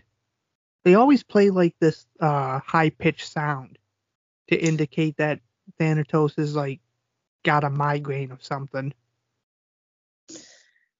Yeah, so we um we basically find out Frank is working for this guy, and he uh you know he threatens Frank Frank, and because he wants the chip. I I don't know what the hell he tells him, but He he basically says, "No one will stop me from getting that chip." yeah, Especially this you. guy is you know cartoon villain, evil McBadface. You know, I mean, it's it's not played for anything more than that. It's a ten million dollar movie. I don't think they were looking for like Doctor Evil here. So uh, we cut back to the uh, house, and we see Hulk Hogan's walking along. And I gotta say though, Alex's room, I want his room, man. Yeah, Alex makes some pretty fucked up shit. Cause he's got like this room that's like got all this like black light planets, like space shit, and he's blasting heavy metal. Basically, your average teenager room from the '90s. And this is where I found out that I have seen Alex before. The actor Yeah. Robert Gorman. Do you know what else this kid was in, Cordell? He has horror cred. Uh, I am going. Hold up. I am Uh, going. What? Can you guess? Uh. No, I cannot. He is the kid from Leprechaun. Wait a minute. Hold on. I. I tried clicking on his name in uh Wikipedia, but it kept taking me to something else. Let me go to Robert Gorman. He was in. Oh, yep, Leprechaun. He was also in Don't Tell Mom the Babysitter's Dead. Oh, I never saw that. He's the one at the end of Leprechaun. He's like, "Fuck you, Lucky Charms." Uh, he was in a movie called Leatherheads and Forever Young. He doesn't really have a whole lot of stuff to his name. Most of it's like, oh yeah, mostly TV. He was in Boy Meets World. Oh, he was in that show. I haven't seen. Holy shit, I haven't heard about that show since 2005. What show? Have you ever heard of a show that was on NBC called Surface? No, I haven't. it was a show that for some reason I was really into. It was like about uh let me click on it. A marine biologist, an insurance salesman, and a teenage boy find their lives fundamentally changed by the emergence of a new and often dangerous species of sea life. Oh, interesting. Was it good? Um, I didn't really get. I don't think the show. The show only lasted from 2005 to 2006, but I liked what I watched. So, mean, it was an okay. But yeah, he was in Leprechaun. I gotta ask you something, because I saw a picture of this kid when he was in Leprechaun, and he was sleeping next to a Chucky doll. Oh, really? Yeah, did Chucky make a cameo appearance in Leprechaun? I have no idea, to be honest with you. I really don't know. Let's do a quick Google because our listeners love when we do that. Uh, no, not that I know of. That's weird. Hmm. Man, no idea. Um. Anyway, uh, so Hulk Hogan looks in at him, you know, like uh, working on his stuff, blaring heavy metal, and he just goes, "Kids," and I'm like, I hate kids too, Hulk. But so then we cut to the next morning, and uh, Sam is taking the kids to school. His name is Sam, right? Yep, Sean. Sean. Like, wait, who's Sam? Sam? Sean's taking the kids to school, and we get this whole like, you know, little comedic bit where they're like, "Wear the hat, are you? Because you're the chauffeur." And he's like, "I'm not the chauffeur." And then at the little shit Alex is like, "Well, you drive us, and we own the car, so you are the chauffeur." I really hated this kid, Cordell. I don't know about you. Yeah. Like I said, I have a hard time hating on uh what's her name? Kate. Yeah, Madeline Zima as Kate because I think like what she was like maybe five, like four, five when this, maybe even six when this movie was made. But Yeah, yeah, I I can't, Alex. I can't stand Alex. He is a little shit stain. So he uh he drives him to school because he ends up wearing the hat because she screams. And uh we cut Oh to- God, that pitch though. I know. Cause so we cut to uh Hulk Hogan sitting with her in the classroom, and as I say so eloquently, Hulk Hogan is sitting here wondering when the check clears. but uh Kate gets why does she get sent to the principal's office? Is it just for talking? I think so. Yeah, for whatever reason, the uh, the teacher sends them to the principals, and this is when we get our first uh, first kind of like bonding moment between Hulk and her, and I kind of like that because she's like, "I'm not talking to you." Well, we found out earlier this is the high school Sean went to, or elementary school, and they're sitting on the bench outside the principal's office, and we see SA is carved into the bench, and he's like, "Ah, it's still here." And she's like, "What is?" And he shows it to her, and she's like, "You did that?" And he's like, "Yep, took years and years of a paperclip." and you know, I thought that was kind of a sweet little moment.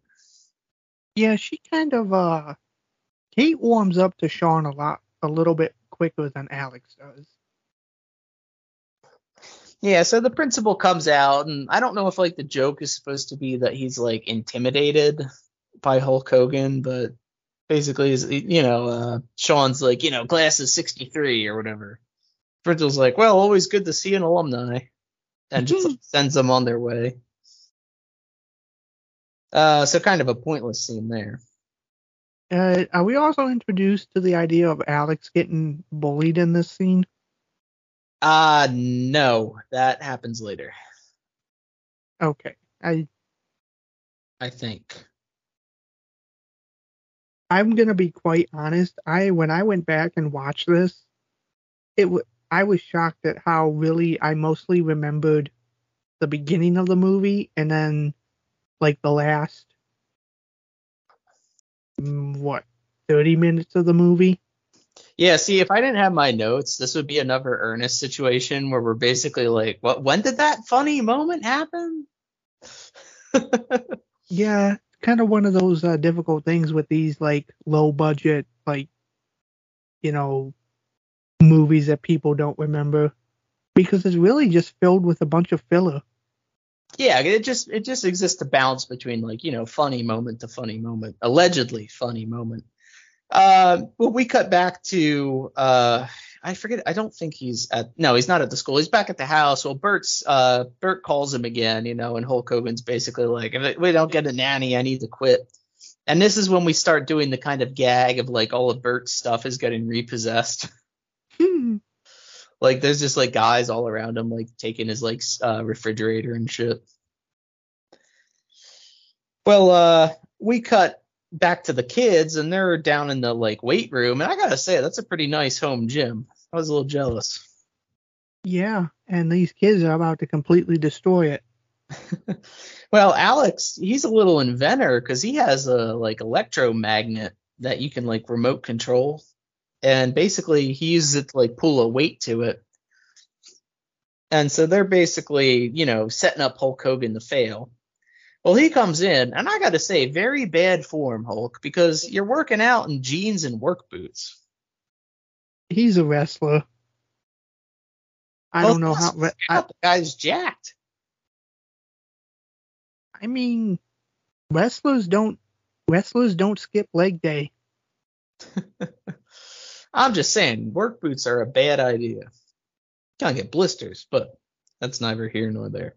Yeah, but doesn't he like? Isn't like one of the first things that he gets that he uses? Isn't it like the the thing that you sit on and it's like riding a bike? Yeah, so first he hops up onto the stationary bike, and the kids are like, "Oh, we preset it for you." And oh, okay, they're acting all nice. And did you notice, Cordell, that the bike had a uh, setting? It was like high, fast, very fast, way too fast, coronary. Yes, I did notice that. which is a simple gag, but it made me chuckle. Well, they're like, "Don't worry, we pro." Alex is like, "We pre-programmed the bike for you," and he's like, "Ah, thanks." So they walk out of the room, and he starts pedaling, and you know, we get the simple gag of like the bike just goes way too fast, and they speed up the film, and uh, eventually he just goes so fast that like he rips the bike apart, basically. I like it. He's like, he's like, oh god, whoa, somebody stop this thing. and then he gets off of it and he's like, nice workout.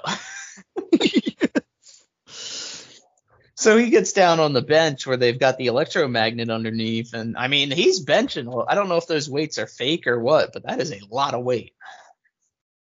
Um, now this he, is the kind of gag that could kill somebody. Yeah, this is when they start actively try. Not that they weren't before, but so yeah, he's got the he's bench pressing like probably you know 200 plus pounds, and uh, they activate the electromagnet, and it gets like sucked down onto him, and I was like, oh my god, you're gonna crush his chest. The, I, lo- no, I love how uh, Kate takes the remote and she keeps like going back and forth, back and forth, and he just keeps like like bench pressing like really fast. yeah, because he, he's able to like lift it up and he's basically like, I haven't worked out in a while. Um, but yeah, they keep going it back and forth. Well, they crank it all the way back and the fucking thing up into the ceiling. and uh but then it falls back down and I was like because I was like he's got to get out of the way and uh because that thing like snaps the bench in half. I love the look on his face when it like flies all the way up to the ceiling. His eye gets wide. He's like, "Oh shit." yeah, I have. I have in my notes here. I'm like, they're trying to kill him. but uh, so then after that, I guess we got to get a little scene, you know, for the mom stuck watching this VHS tape, because you know Hulk's going into the shower. Oh my god, this has got to be one. I laughed so fucking hard at this scene. And yeah, he goes to he goes to turn on the shower and uh, the water doesn't come on. But I guess they rigged the uh, they rigged the thing because the faucet um, the shower head pops out and whacks him in the face. I lost my shit. It's the sound how it makes like that, and then it like just sucker punches him right in the face. and uh but then he looks down and he notices there's a wire leading into the room with all the water on the floor. and this is fucked up, Cordell. Because those little brats literally try to electrocute him. And uh, you, you know the line. Oh, I actually. girl say? She says that the boy's like, ah, don't worry, it's just a little jolt. It shouldn't kill him. And she's like, turn it up. And I'm just like, oh my god. And this fucking hair goes like fucking fried standstill. I love and, uh, this scene so much. And then he walks out, and they're up on the stairs, like, did you have a good shower? And his hair is all like, uh, fucking sitting on end or whatever. and uh Okay, all I have is the cook is Hulk's conscious. Do you do you remember the scene, Cordell? Is this the one where like she's making like chocolate pudding or something? Yeah. Where, where he tells he tells her to like he goes to her and basically says something to like I'm thinking I might just have to quit or something. And uh so she goes to like she goes to cross his, right? Yeah, she goes to cross his name off. He's like, you know what? I think I'm gonna stick around. And doesn't he like? She tells him to like suck it up. So he goes, I am sucking it up. And he goes, here, have some more. Smacks him on the head with the spatula. Just leaves like a whole, like a big glop of like chocolate frosting on his head. Yes, yes, yes. Because this is kind of where like yeah, and this is like I do like the dynamic between these two, like you were saying, because like she really does play off of uh off of Hulk Hogan pretty well. but she does make a point. He's the he's the only one who's lasted as long as he has.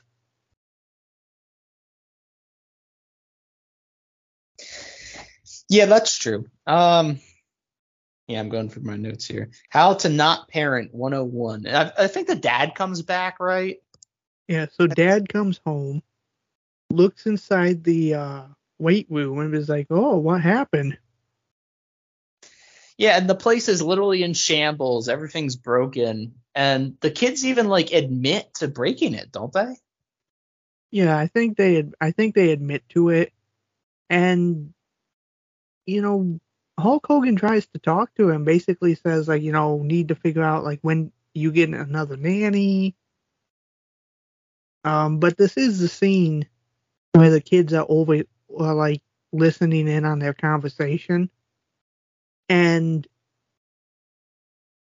he kind of like, I don't know. Mason says something to Hulk Hogan. Hulk Hogan's like, "I'm sorry you lost your wife, but if you can't give these kids what they need, get rid of them." yeah, that was the line. I was like, oh my god. Family therapy via Hulk Hogan.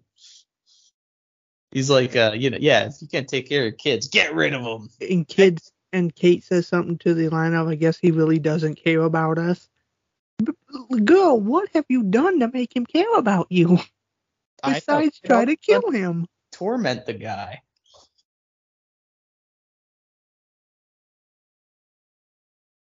Um. So after this, Frank, we cut back to Frank, and he's led Thanatos and his crew to the corporation. I did laugh that we see the guards are just like tied up outside.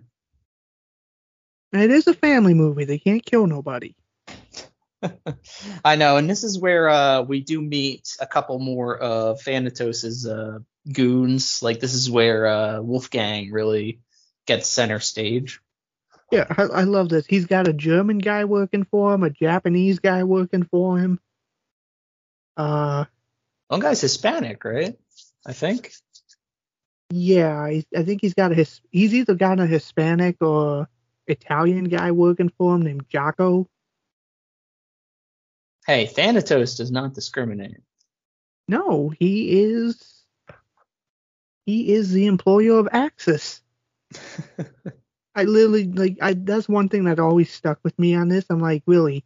He employed a Japanese person, a German, and an Italian. He Oh, yeah. literally just hired the Axis powers. I guess he had that guy has to be Italian then, because that only that's the only thing that makes sense. I'm like, this guy literally hired the Axis powers. But uh yeah, so they have Frank, I guess at the safe where the chip's supposed to be in, and he keeps like trying to enter the code and it doesn't uh it keeps giving him an error. And so Thanatos has Wolfgang literally rip the safe out of the uh wall and then No, no, no, no. Wolfgang pushes him out of the way and then just rips it out of the wall because Thanatos goes, Wolfgang, stupid, very stupid. Now I'm getting a migraine. Do not worry, Herr Thanatos. And Wolfgang I love how Wolfgang is stronger than steel because he literally rips the uh you know door off of the safe. I love that. And they look inside and Thanatos is like, It's empty, Frank. Why am I not surprised? Dude, I can I can remember a lot of Thanatos' lines in this because I always thought he was just an over the top villain. Well, thank God I have you, Cordell, because I couldn't tell you dick that this guy said. I don't I don't have a lot to say about Thanatos. You know, he's a silly, dumb villain. I mean, the guy plays it really over the top, which is fine. And I like Frank in the scene. He tries to defend himself, saying, Sir, this was not my idea. This was yours. And he goes to one of the guys says, Here, why don't you just hit me right here? And Wolfgang stops him and he walks up to it and he fucking punches Frank right over the banister. I know, I love the payoff later with Frank. And so Thanatos has got a major headache going on right now. So he like takes his head and he just rams it through a wall. that was pretty funny. But this is uh this is when we cut to the next day though, and this is where we get the bully scene. I guess it's in the morning, and we see uh Sean and uh, Kate are watching Alex walk down the hall, and uh, these two bullies stop him and basically, you know, make him empty out his wallet.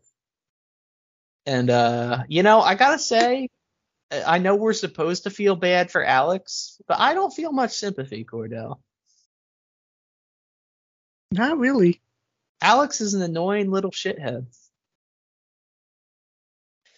And don't know. but uh yeah, so he gets bullied at school and the next scene he takes his anger out on Sean by tricking Sean into jumping into the swimming pool filled with red dye. Yeah, I wondered. Um, well, th- before that, we do get a quick scene of uh, Mason and Frank, who's now in like a neck brace. Yes. I did like this scene because he's like talking to Frank, and at one point he like grabs him. Frank, like, I love how Frank can't has to like keep writing down stuff on paper. yeah, that that pays off later in the funniest scene in the movie. Um, and I forget what Mason says, but basically Mason is like going to DC, I guess, to like give the chip to the feds or something in a couple days. Yes. Um, but yeah, so we cut back to the uh, house, and Sean is talking again with what did you say your name was? Kareen. He's talking with Kareen, and uh, we did see the kids, and Kate is kind of warming up to Sean because she's basically like, you know, he's just he's being a good guy, and Alex is like, all right, I'll call a truce if he survives the lake of blood, and she's like, all right, I'll, blood. get, I'll go get the seaweed. Yeah, Well, I'm gonna. I'm not gonna lie. When he comes out of this, I when I was a kid, I really thought maybe they put filled like the pool with blood or something. Because this looks pretty grotesque. Like for a kids movie, doesn't this look grotesque? It does. The only thing that annoys me is we never see it. I don't know if they didn't have the budget for it or what. I mean, But- how much of a budget do you need for a swimming pool of red dye? I don't know, but you, you noticed that, right? They never showed it to us. Well, they show them getting out of a pool. I don't. Yeah, they don't ever actually show inside the pool itself. Yeah. Well, he's talking with Kareen, and we hear Kate. Does she say she's drowning or something? I can't remember. Yeah, this is. Oof. Which is pretty fucked up. And Kareen knows that it's a trick. She's basically. Does she call him a sucker? I think. Yep. She's like, "Don't do it," and at first he doesn't, and then she like Kate goes, "I'm drowning," and he sprints off, and she's like, "Sucker." Well, uh, yeah, so he jumps on the diving board, and I did like that the diving board broke. And um, yeah, he comes out, and he does look. It does look really gross and grotesque.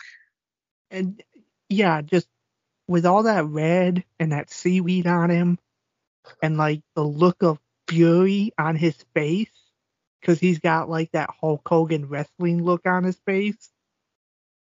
He Oh, comes out of that pool looking pissed off. That's it. Cordell, we totally missed it. How that scene began in the kitchen. We we missed talking about Hulk Hogan sensuously licking mayo. I completely blanked that scene. Because he's making himself the big hoagie. You remember that? And we get this whole scene where like he spreads the hoagie and then licks it off the spoon. Oh my gosh. I know we're all over the place, folks. But again, um, like we were talking about with Ernest, it's kind of tough to like talk about just like a series of comedic gags. But you know, at least we have notes this time. Ooh, yes. But Um, yeah, he walks back into the house, and this is when um they also hit him with flour, right? Ooh. Everyone's got a fucking everyone's got a fucking limit, dude. And yeah, he is pissed. I also know that this place must be a bitch to clean because these goddamn kids are always like getting dye on the floor and flour and That's gonna be Uh, funny later when their dad comes home and there's like bloody red footprints tracked throughout the house. yeah. And I thought they were gonna like make a joke about like he thought someone got killed, but they don't really go there. Um. but yeah, Hulk Hogan loses his shit. But since this is like a family movie, he doesn't really lose it that bad. But he basically is like, you know, sit on the couch to the kids. And uh, Alex- yeah, Yeah, and Alex, being the rebel, tries to get up and he goes, "Sit down." But and then when he goes upstairs, they're like, "I hope he doesn't run into such and such," and all of a sudden you hear a crash. Oh, it's and and oh yeah, he goes upstairs and he that's when he hits like the flour thing, and then he comes back down and goes, "I mean it." because he tells him not to move from that couch. Yeah, and he's he's hit his breaking point. Um, and we do get he calls Burt again, and this scene made me laugh because Burt's is basically down to just his phone in his house, and he's like fighting with the guy who's trying to take it. I don't, even, I don't even know what he says to Burt, but you know he's basically like you know like this sucks, like I want to quit, blah blah blah. And uh let's see here. Uh, yeah, Mr. Mason comes back home and he sees the red footprints and he's like, "What are you guys doing on the couch?" And they're like, "Oh, we're being punished." He's like, "Yeah, I can see that." And he asks Sean what happened. He's like, well, "I lost my I lost my cool." Yeah, we get more family counseling via Dr. Hogan. But this is the point to where Alex and Kate tend to calm down a little bit with Sean. Like from this point out, there's no more gags. Yeah, this is the end of them like, you know, pulling the home alone shit on him. Uh so after that, so basically from this scene right here, so um Mason tells Sean that he's gonna be leaving for DC early. Um uh, the next couple scenes is basically like what? Like him just saying goodbye to his kids. Yeah, he says goodbye to his kids, and then um then we cut to Hogan goes going back to work out, and this is when we get the scene where like Alex walks in, and uh he's still a little shit at first, but finally he's like, you know, like I want you to teach me how to, you know, like defend myself. And so we kind of get a little bit of backstory for Sean about how like his dad was a bastard to him and he basically had to graduate and like teach himself how to uh uh how to when did we get the okay we don't get that yet um but yeah you know he had to teach himself how to stand up for himself basically so it's him and alex like in the mirror you know when he teaches it's kind of a good little bonding moment where he's teaching alex like you know like just be loose with your arms and even if you're nervous no one else is gonna know that I love it when he high fives Alex though, and Alex walks away like, "Ow!" he goes like, "Hey, where you going?" And then we uh so then we cut back to he goes up to say goodnight to Kate and uh you know he has another bonding moment with her and I think my note uh sums it up best when Hulk Hogan has to walk in because the cold dead look in Hogan's eyes tell us tells us the viewer that no the check hasn't cleared yet. I, I swear like he did not look happy in that scene dude. Yeah, But, this uh, seems a little painful when he's trying to be like, uh, when he's trying to like show like some sort of emotion. I did like the line when he goes, I lost my dad when I was a kid, but I don't think he went to heaven. And the little girl just like points down. Yeah. um, and yeah, so Hulk Hogan like basically, you know, reads her a story and, uh, does he read her? No, he sings her a song. Well, she starts singing the song to him and he falls asleep, which is kind of amusing. And then he's like, "Wake up!" but she makes him take her doll because she's like, you know, we'll take care of Dolly for the night. And so he goes back down, and this is when the dad hasn't left yet. And Hogan's basically like to dad, well, you know, you should say goodnight to your kids. Well, the uh, the dad takes the doll and he hides the chip behind one of its eyes, you know. And I don't really get why the dad did that. Did he suspect Frank? No, he doesn't suspect Frank, but he doesn't know who to trust now. Like, Okay. you know, he doesn't trust having the chip in like any type of safe or anything like that because I don't know, it's a it it's a plot convenience. So basically, yeah, but basically Hogan's like, you know, say goodnight to your kids, and this is where the Hogan family therapy is starting to work. Uh, because you know the dad goes into Alex's room, and did you catch he was reading uh, Unusual Weapons of the Inquisition, Oh my god. which I thought was pretty funny. And the dad's like, I'm coming, I'm here to say goodnight to you. Is that really so unusual? And you know, we get the feel good like dad saying goodnight to the son, and then he goes and says goodnight to the daughter. I mean, it's nice to see him actually hug his kids for once. Yeah, and you can tell he realizes like, you know, I need to be there for my kids more. Um well he gets in the in the limo with Frank and they go past the airport and it's like a Friday the 13th moment. Wasn't that the entrance to Camp Crystal Lake back there? Because he's like, "Hey, we missed the turn for the airport." Well, the uh, front uh, thing comes down and we see dun dun dun. It's Wolfgang. Ding. and he does he te- he basically tells Mason like uh Mr. Thanatos uh been wanting to meet you for some time now or something like that. And like he's like Thanatos. Is that the guy that and then like the doors all lock and now Mason's starting to panic. and this is where we get the one legitimately like hilarious scene in the movie, Cordell, because he's like, Frank, Frank, do something, and Frank writes on a cue card and hands it to him. I work for Mr. Thanatos. Wait, Frank, why? Frank writes on the cue card.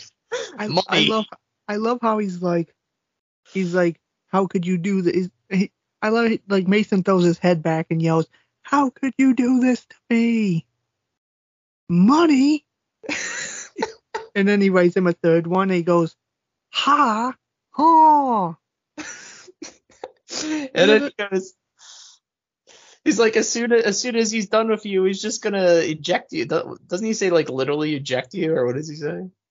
yeah basically so like Thanatos don't need Frank no more so he just like the Wolfgang basically just ejects mm. him through the sunroof But dude, when he's like, "Why? How could you do this for me?" and he just scribbles, "Money." I fucking, I lost my shit. And that's the end of Frank. We don't know what happens to him. Don't know Yeah. if, what? I guess he's splattered on the pavement. I don't know. No, I don't. I would like to think that someone found Frank and then like he went to jail or something because like this is not the kind of movie to randomly just kill someone. He uh he made his way back to Smith's Grove Sanitarium. Um yeah, so then uh back at the house we get a knock at the door and Burt shows up. And uh, you know, the kids basically are like, Oh, who the heck is this? And this is where we get so throughout the movie they basically kept mentioning that Burt saved uh Frank's life. He took a bullet for him. And so finally we find out how that was, like why that happened. So we get a flashback. And this is kind of uh I don't know even what to make of this Cordell. So it's uh like after a wrestling match and uh I did like that they tied it back in. This is after uh the like hotel took their clothes cuz uh Sean's telling Burt or Burt's telling Sean with the money we can go back get your uh, clothes back from the hotel. Gee, you really know how to hurt a guy when he's down. um. Yeah, so basically we find out that these two had a history with Tommy Thanatos. Even though they don't even know Thanatos is involved yet. Yeah, they kind of awkwardly have to shoe in the uh, the history angle here because uh, Thanatos walks into the locker room and he's basically like, "I had a lot of money riding on you throwing that match." Do you want me to do this? Yeah, I want you to do this. I ordered you to throw that match. It cost me money. Big money. Oh yeah, bigger than your hair? We don't throw matches. Of course, if we were soaked in some gasoline, we might throw some matches, the flaming kind. And with that football on top of your head, you make one hell of a torch. First you defy me, then you mock my hair. You're dead. And we get like a slow mo shot of Thanatos pulling out a gun. He goes to shoot Sean, and Burt uh, g- gets in front of him. I kind of laugh at the way Burt kind of like starts hugging on Sean because he's like he's like hugging up on him like look out and he gets shot in the leg so sean uh well this is how you know thanatos is a lame ass uh villain because he only had one fucking bullet in the chamber I thought the gun jammed. I don't know. That's how it looked like to me.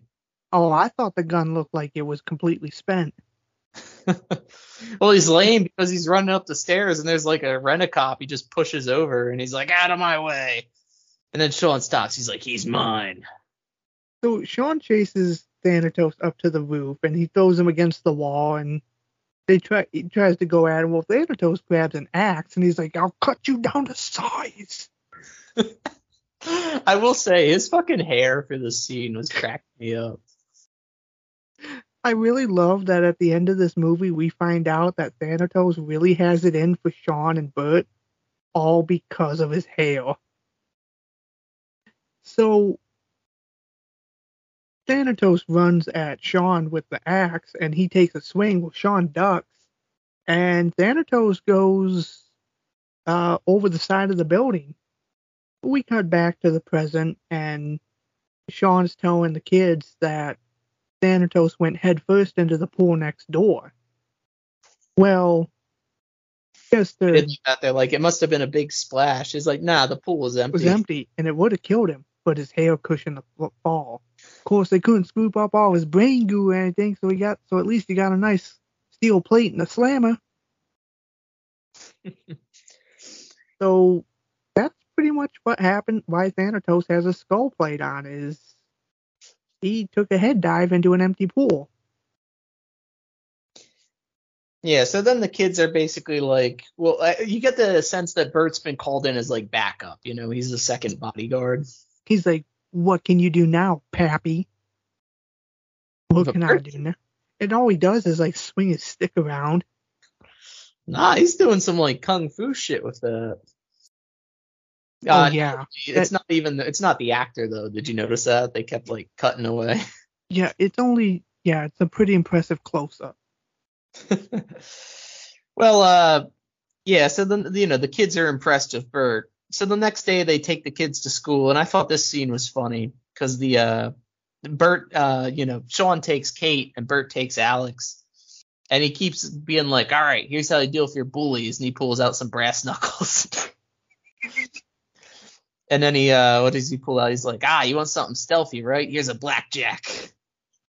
One whack over the head and their brains will be splattered all over.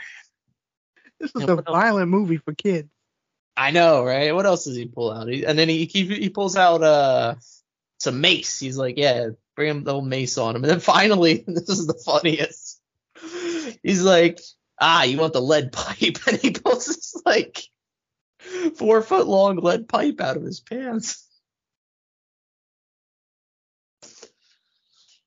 I guess only I thought that was funny. I was just like amazed that like, man, you brought this stuff to a school now. You would the school would be on lockdown. Um, the police would be there. The news would be there. I know, right? Yeah, Well, this is really only something you could do in a '90s movie. Well, Alex turns down all of, you know, the the help Burt offers, and he's basically like, nah, I gotta do it my own way. So he walks up, and the bullies are basically like, ah, you're learning, huh? You coming here to bring us the money. And uh, you know, Alex stands up for himself. Well, they grab the wallet, and we see the wallet is like got a wire or rope or something attached to it. And they're like, ah, did your mommy do this for you? And Alex is like, don't talk about my mom. Well, they open the wallet and he's like jury rigged it with electricity. So it does it blow up? It like zaps him and blows up in his face. Yeah, it like kind of shocks him. And that's enough. That's enough for these two uh, bullies to hightail it the fuck out of there. So you know, Alex has a. I don't know what good Hulk Hogan did for him because he didn't actually, you know, use any of the shit Hulk Hogan taught him, but he did. Uh, he did fight back against his bullies. But this is a this is a scene I'm sure Cordell will love because we then cut to Thanatos getting his skull polished. Yes, I'd love the. He's getting like his skull polished, and his like the look on his face is kind of like that look when like you sit in a vibrating chair, and it's like really relaxing, but immediately like scowls when he stops. He's like, "Are the sides even this time?" and I did. This kind of made me wonder. So we find out they're they've been uh, torturing the dad because they have the dad like tied up on a like chain crane, and I guess they keep like dipping him in the the water because they're at the docks. That water looks nasty. I know, right? It's like gray, green, like ugh. It's like a misty gray color. So they lift uh, him up, and I like Thanatos' eyes. Like, I do love torture as much as the next person. I really do. But I'm on a time crunch here. Why is he on a time crunch? Like, why do you need to get this chip so fast? Yeah, I didn't understand that. And then he's like to the dad, he's like, "Look, I'm just a businessman like yourself. Name your price."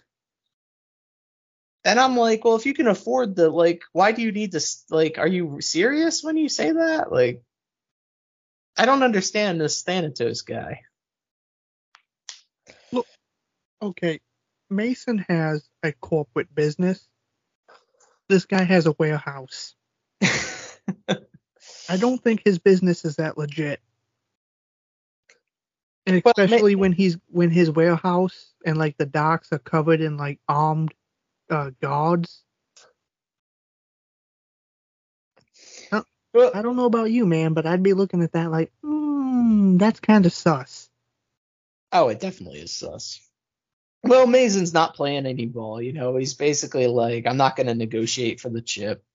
And uh doesn't Thanatos say something along the lines of, well, you know, we'll see how, you know, Alex Jr. and Kate think of that or whatever.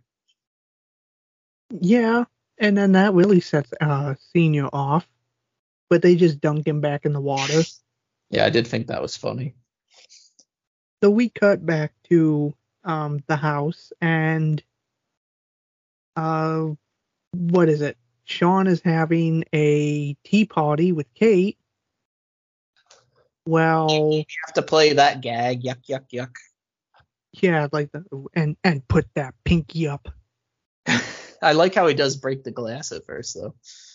And then uh meanwhile, Burt is in the room with Alex and Alex is showing him all these inventions he made. Uh toilet seat that shocks people, poison ivy toilet paper. This kid is a fucking evil bastard. I know he's a, he's a fucking psychopath. Um. Yeah, but then it also well, it cuts between the tea party and then Alex uh Burt is kind of making the moves on Corrine. Yes. I did like That- that. I had to rewind when I forget what he says to her, but Alex says the sexual tension energy in here is so thick I could cut it with a knife. And then Queen like gives him like this look. I think I'm too young to be in this conversation. I was like, did he just did he really just say that? um Doesn't like Burt say something like how he's got the looks and everything, and Corrine tries to shoot him down? Burt's Yeah. kind of smooth because he he takes an insult and manages to make it work in his favor. Oh yeah, Burt's uh, you know, he's got the moves because she's getting into it. Well, we cut back and uh in another yuck yuck scene, Hulk, Ho- Hulk Hogan's getting his hair done by the little girl. um yeah, I mean I don't I forget what he says during it, but He the- says something about no ponytails. Yeah, he's like no ponytails, right? Um. Well, yeah, and, and so after that, that's when uh, Burt gets shown the inventions by Alex. Oh, this is my favorite scene right here. So Burt's walking around the house with Alex, telling him what it's like to be tough. He's like, tough is this and tough is that. And then they start, tough is a 300 pound man in tights. yeah. so the camera cuts and we see Kate and she's standing next to Hulk Hogan and Hulk Hogan's got this big pink tutu on. And they're both doing the the ballerina dance. And I like how he's like, Burt, I'm a changed man. I like it how I like how they just stand there for a couple minutes doing the poses, and then he notices uh Burt. He's like, Burt, lovely to see you. You look positively effervescent. May I offer you tea? He's like, knock it off. Get out of that thing. You mean my leotard? Ah, the ballet. It it enhances grace. And he picks up Burt and starts dancing around with him. Burt's like, ah, hey. He's like, put me down, you klutz. I'm not a klutz anymore, Burt. I'm a changed man. I just want to say, Cordell, I am immensely impressed that you knew all of that. Dude, I've watched this movie multiple times as a kid, so I was excited to revisit this movie. This man knows his uh, Mr. Nanny, let me tell you. Well, So, they go crashing through the wind through uh patio door, and well, that kills the mood. well, then the door blows down. yeah, just as they go, just as they come back into the uh into the place, the door, the window, is it the door? Yeah, the door gets blown in, and the three goons show up.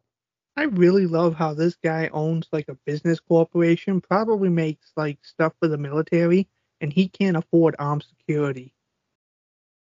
I know, right? The best he's got is fucking Hulk Hogan. So, uh, what is it? Hold up. So the door gets blown down, and Wolfgang, uh, Kiro, and Jocko uh come walking in. And Wolfgang has like one of the funniest lines. He's like, "Look at the big girly man." yeah, I just think that was hilarious. It's like, "What do you want, Scuzz Bucket? We've come to play with the children over my dead body. Make that two dead bodies." And Corrine comes out with a uh cle- cleaver and goes, first one to move gets a facelift." But the uh the Chinese guy like quickly knocks that out of her hand and sticks her in the closet.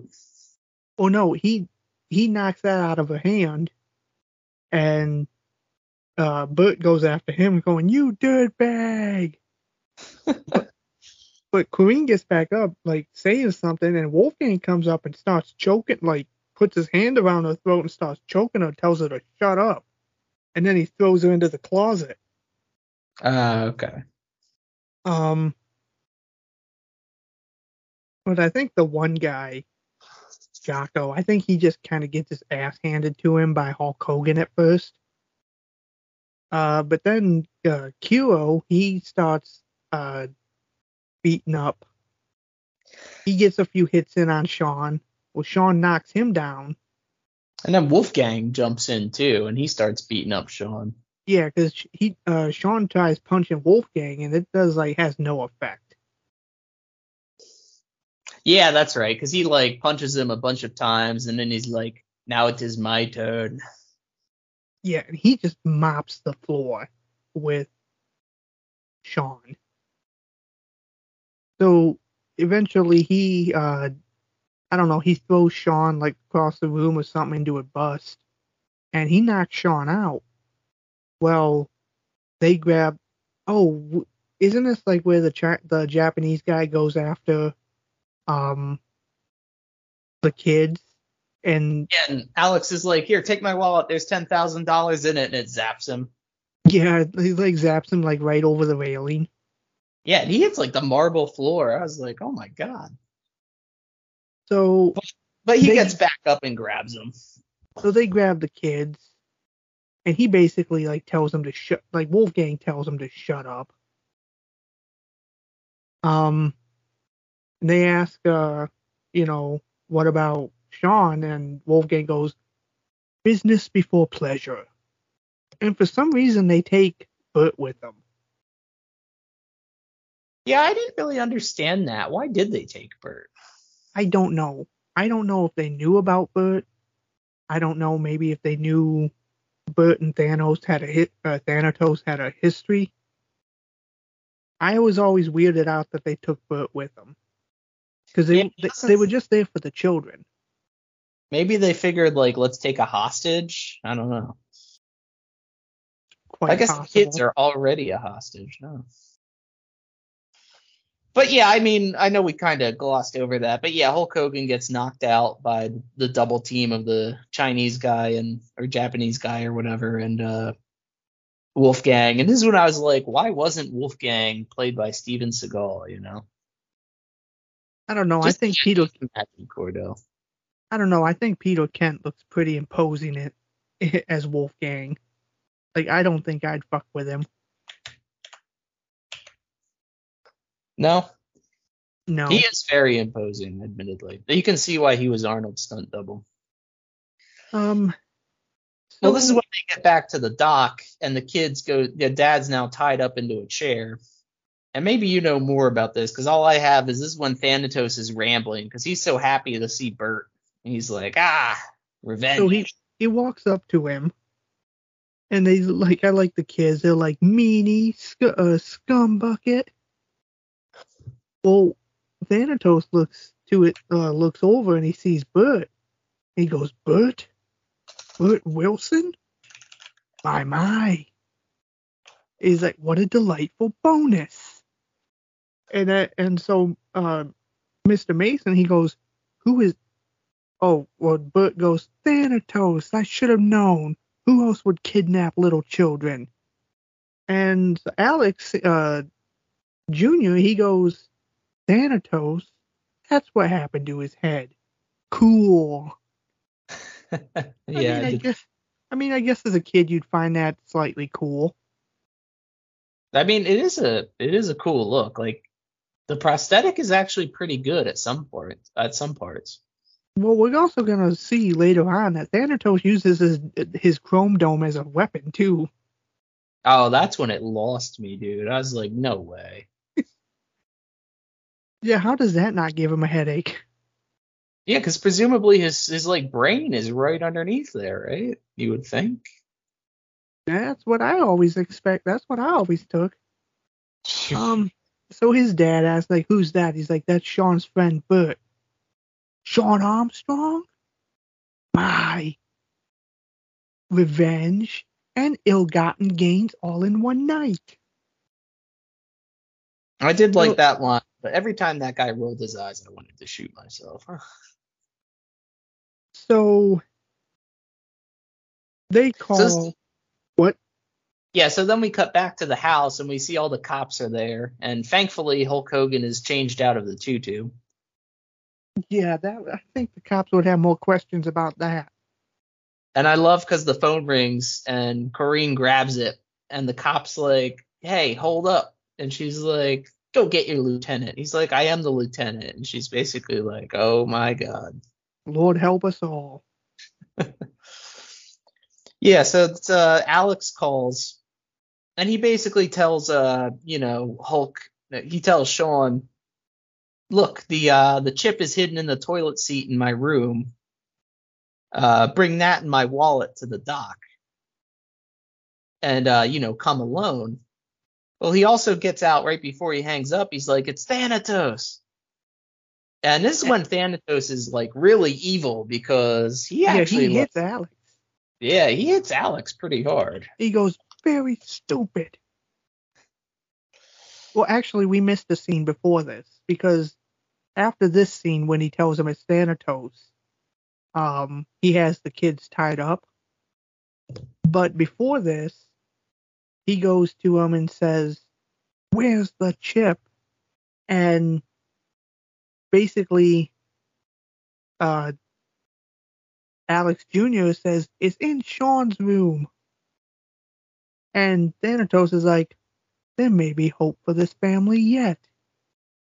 When I have the chip, you and your family may leave, but not Burt. And then he goes on like a monologue about my beautiful, precious hair. Really, we quick- dude? You are that upset about your hair? But we'll quickly find out he has no intention of actually um, honoring No, his I mean, no, of course not. But Um, um, Yeah, after he gets out the Thanatos, he tells he says, Wolfgang, tie them up. So basically, Sean hang, uh, heads out while Corrine distracts the cops. I, I don't think we really see that. He's just is like, you know, I gotta go. And this is where uh, Corrine reveals that she knows that Sean Armstrong is a wrestler. Because she saw him wrestle a year prior. Oh, did she? I didn't understand that. Yeah, she says something is like, You're a wrestler. He's like, How you knew? Why didn't you say anything? Because I had a good feeling about you. And I had such hope for you and these kids. So she knew who he was. Um so yeah, he grabs the uh he goes upstairs, he grabs the uh toilet Toilet thing and he heads out. And this is when we get back into proper like action movie mode. So he's at the he rolls up to the docks on his motorcycle, and there's uh there's two guys like standing on the end of it. And I like this move, but tell me this wouldn't like take all the skin off his arm, Cordell. Uh it would do that. I would also think it would really fuck up his bike. Cause yeah, he basically rides up at full speed and then like deliberately like falls his bike sideways so it like flies off and like sends those two guys into the water. Uh, which it looks pretty cool, don't get me wrong. So someone else comes up and he's like, Sorry about that. I need to have those brakes checked. Yeah, and he's got like a gun uh gun pointed at him and how does he how does he Uh, get this guy? I don't know. This scene's really poorly lit. He like knocks him out or something. He Well, he knocks him takes- out, throws him into the boat. And I do like this scene where he like pulls the guy back up and he's like, "Which way are we going?" And the guy goes north. Yeah, and so, uh, Well, Yeah. he's like, like at first, like he tells the guy where he's got to go, and he says like, "Yeah, go to hell," or something along that line. And then he like does, and then he like hits him, and then says, "Where are we going?" North. I knew you'd see it my way. well, they pass the one marker that says like, you know, like 50 mile 53 or whatever. So he picks it- it back up. He's like, "How many 53 Norths are there?" One, obviously. Then why did we pass it twice? But this this goon's smarter than your average goon because he he gets like a handcuff and handcuffs Hogan to the uh, steering wheel. And I thought this action scene was kind of impressive, Cordell, because there's like a long shot of the two of them on the boat, and I think it's moving. I do like this scene. He manages to hit the guy. He's like, I'll kill you for that. So Hulk Hogan just rips the steering wheel off the thing. Yeah, and the guy picks up, I think it's like the anchor or something. Yes, he he picks up the anchor, tries to swing it at uh, Hulk Hogan, lets the anchor go. It goes into the water. Well, Hulk Hogan looks down and he notices that the anchor, like the rope, is starting to unravel. He's like, "Can I borrow your keys?" Rips the keys off the guy's pants. Just as the anchor line goes taut and pulls the guy out to sea. That guy might be dead. Oh, that guy definitely is dead. yeah, I, I did like that scene a lot, actually. So he uh he rolls up to the docks, and this is kind of a cool scene. There's a guy on the edge. Well, we see uh all we see is his arm come up and just like grab the guy down. And it was kind of like a cool, like Jason moment. Yeah, it really was. So Well- Thanatos is getting like impatient. He's like, they should be here by now. Yeah, I like this one line. Do you remember what he says? Because he's like that. The one guy's not responding. He's like, I don't pay for incompetence or something like that. He's like, I will not tolerate ineptitude. Yeah. We did. Well, we all we also did miss the line where he tells Wolfgang, he's like, as soon as we have the chip, kill them all. Kate goes, oh, you lied. And Thanatos just goes, so sue me. Oh, and I hate the reprise of that, man. Later on. Ugh. Oh, when Alex does it? I hate that. Ugh. Um, Uh, Yeah, but come on. I mean, that's expected. He does it to Kate, so of course someone's going to do it back to him. yeah, but just whenever Alex talks, dude, this kid is so annoying. Yeah, they needed a better kid. I don't. It's funny because he's not that annoying in Leprechaun. I don't think he is anyway. But every time he opened his mouth in this movie, I was like, "Shut the fuck up." Would you rather if Alex was played by. Hmm. Trying to think. Who was the kid that played Anakin Skywalker in Phantom Menace? Nah, that would be okay. Um, Courtland Mead might be pretty bad though. The kid from the TV version of The Shining. Oof. You. You know, people never have anything nice to say about that kid. Oh, he's terrible, and he's in uh he's in Hellraiser 4 too. But that's neither here nor there. But anyway, so Hulk Hogan comes swimming up through the center like uh water opening in this warehouse where they were dunking the dad. And Yes. this is kind of cool. He comes up with a gun and he's like holding them at gunpoint. I was like, Hulk, I thought you were family friendly. I like uh, I like Thanatos. He's like, my my, I expected a more a more impressive entrance from someone who had wrestled at the West Memphis Port Pavilion. Hey, we won at West Memphis, but it's like, hey, we won at West Memphis, but not tonight. so he gets so Hulk Hogan gets attacked by uh the Japanese dude uh Kyo Kyojo. I don't know how to pronounce that name. Um so they're like kind of beating each other up and everything. Well Burt manages to uh get an AK-47 and he manage and he puts his, uh, his bound hands the rope over the nozzle and he uses his uh, toe to uh, basically shoot his restraints off. Yeah, I So- did like uh I did like that. That was a cool scene. So Thanatos tells Wolfgang to just shoot both the Japanese dude and uh, Hulk Hogan, but Butt comes up and hits the gun out of Wolfgang's hand, and Wolfgang gets mad. Is this when Thanatos headbutts Burt? Well, so Thanatos go so Wolfgang goes after uh Burt and Sean picks up that toilet bowl thing and swings the toilet bowl around Wolfgang's neck. I guess it shocks him. Cause he, cause Wolfgang makes like this noise. He goes like, and then yeah, this is when uh, this is when Thanatos like lowers his head down and just kind of like headbutts Burt. I did like uh yeah, I did I did that was kind of like a head twist, like what the hell moment, but it was pretty amusing. So then Thanatos uh, looks at Hulk Hogan and goes, Unlike you, I'm strong. I never lose. Which is a lie because if he never lost, he'd never have that head plate. Yeah, well but Wolfgang kinda he gets the upper hand on Hogan again. He grabs that chain, wraps it around his neck, and he starts like drowning him, which is kind of brutal. So uh, Alex tries to help.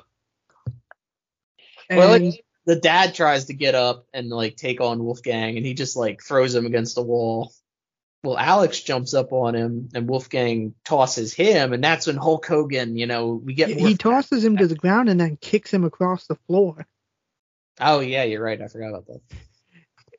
and and by the mystic by the mystical power of child abuse, this is where Hulk Hogan finds the strength to take on Wolfgang. Did you notice? any? we get more of the flashbacks of him like getting beat up in the ring. Yep. But yeah, this is when he he manages to rally and pulls himself out of the water, and he starts beating the shit out of Wolfgang. I know, I like that. So And uh, he goes, You shouldn't have done that. Why not? You shouldn't hit a kid.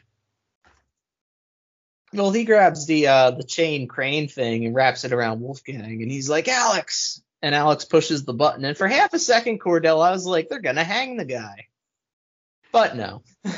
No, they just got him like hanging there on like they got it wrapped around his arms. And I like Wolfgang, he starts like cussing in German. He goes, What the fair? And Alex goes, Hang out, Wolfie baby. I think that's the line where I wrote down, I really hate this kid. So Didn't Wolfgang like throw a knife at him? yeah, he does, because he's got like a knife, and when he gets hauled up, he's like, ah, he's still swinging it, and then he just throws it. So Thanatos is like, One move and I will destroy the chip. There's no chip in that dork brain. Oh, that's when I was like rolling my eyes. I was like, You lied. Sasumi. oh yeah, my god, I hated that dude. So this is it. So this is when uh, Thanatos starts beating the shit out of uh, Hulk Hogan, and it's just constant headbutts with. Yeah, somehow, you know, 300 pound jacked Hulk Hogan can't handle it.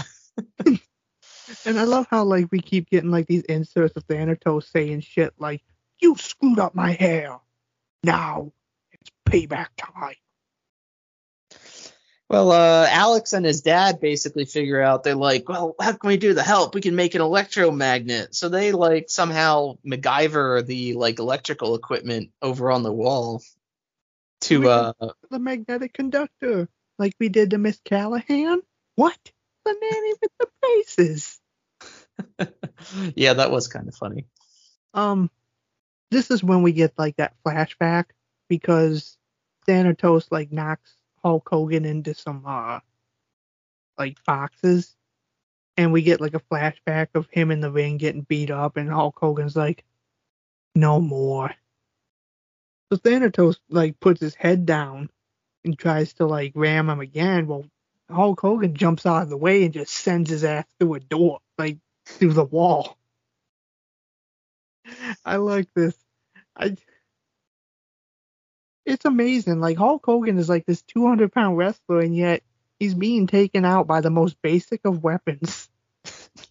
Yeah, I didn't. I mean, I, I can't say I really like this Cordell, but it, it was mildly amusing to see him like keep getting the shit beat out of him by this dude's head.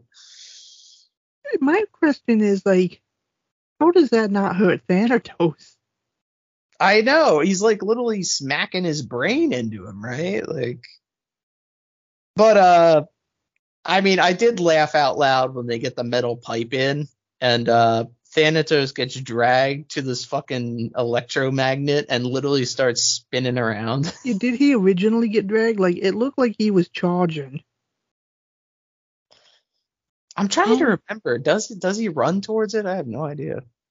Yeah, I think he was like running after, like he was going after either Sean or Alex or something.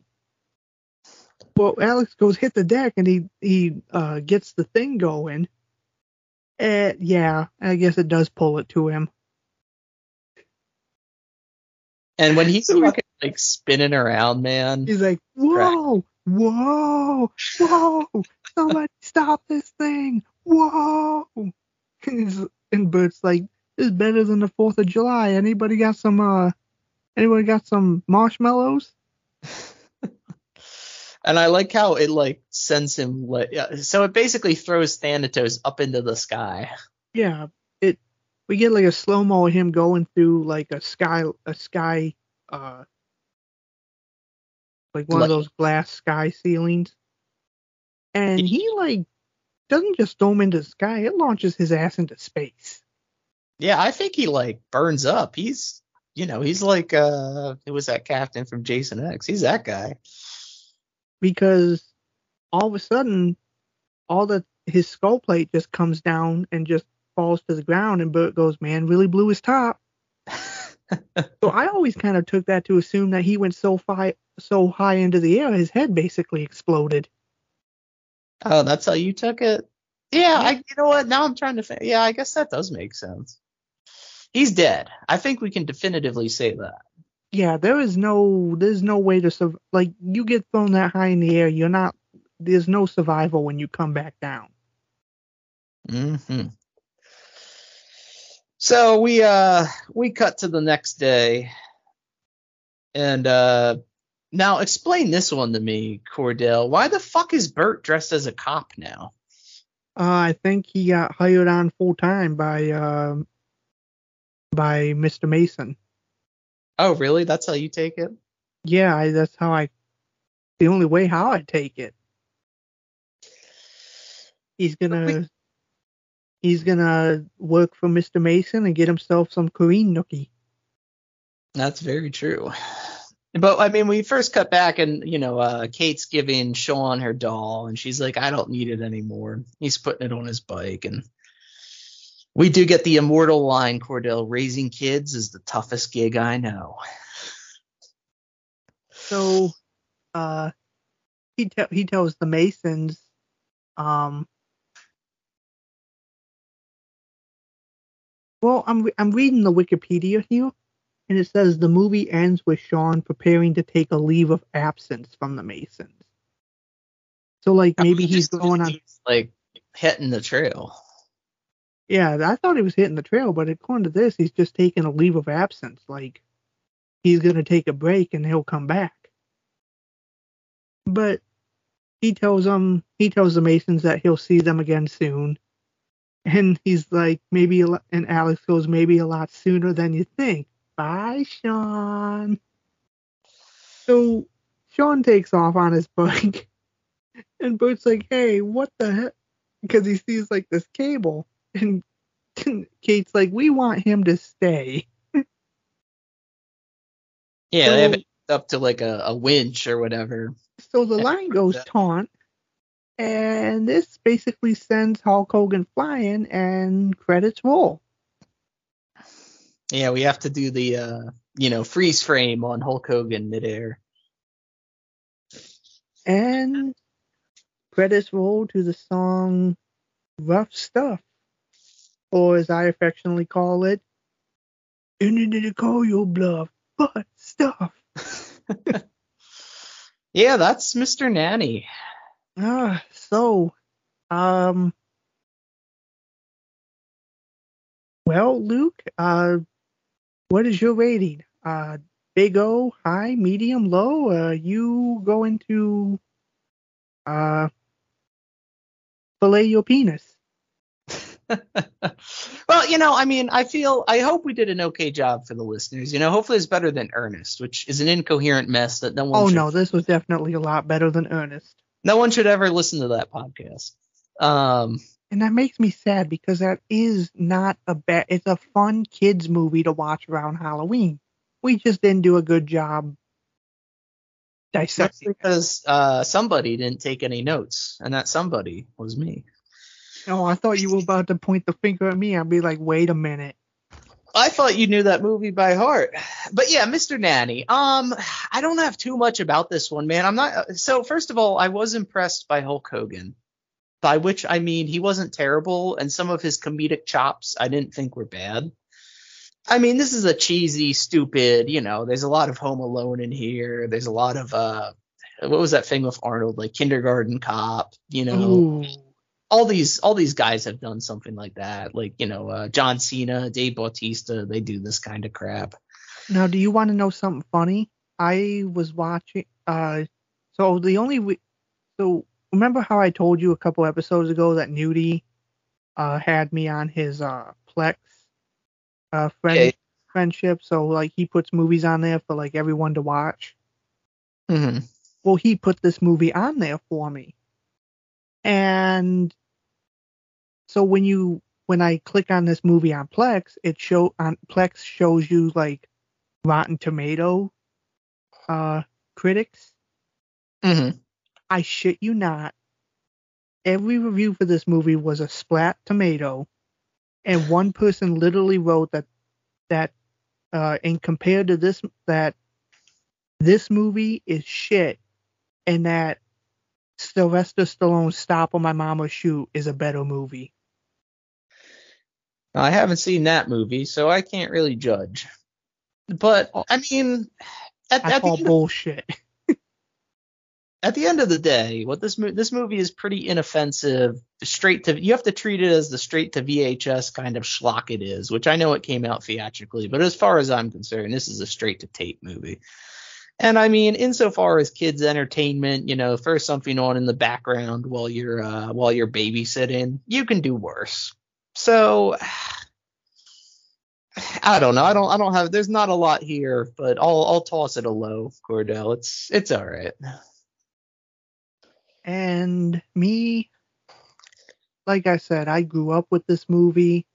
My mom has this movie on VHS, and I used to watch it all the time. Um, coming back to it, yeah, really the only memorable parts are like the opening of the film, and then like the last 25 minutes when Hulk Hogan actually starts to do something. Um, really the the middle of the movie is just a lot of filler.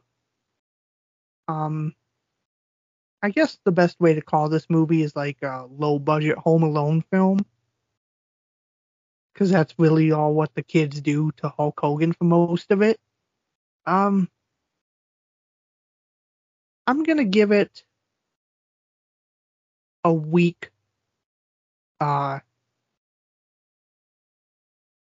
I'm gonna give it like a weak medium. Really, a medium. I'm gonna give it a medium, but a weak medium.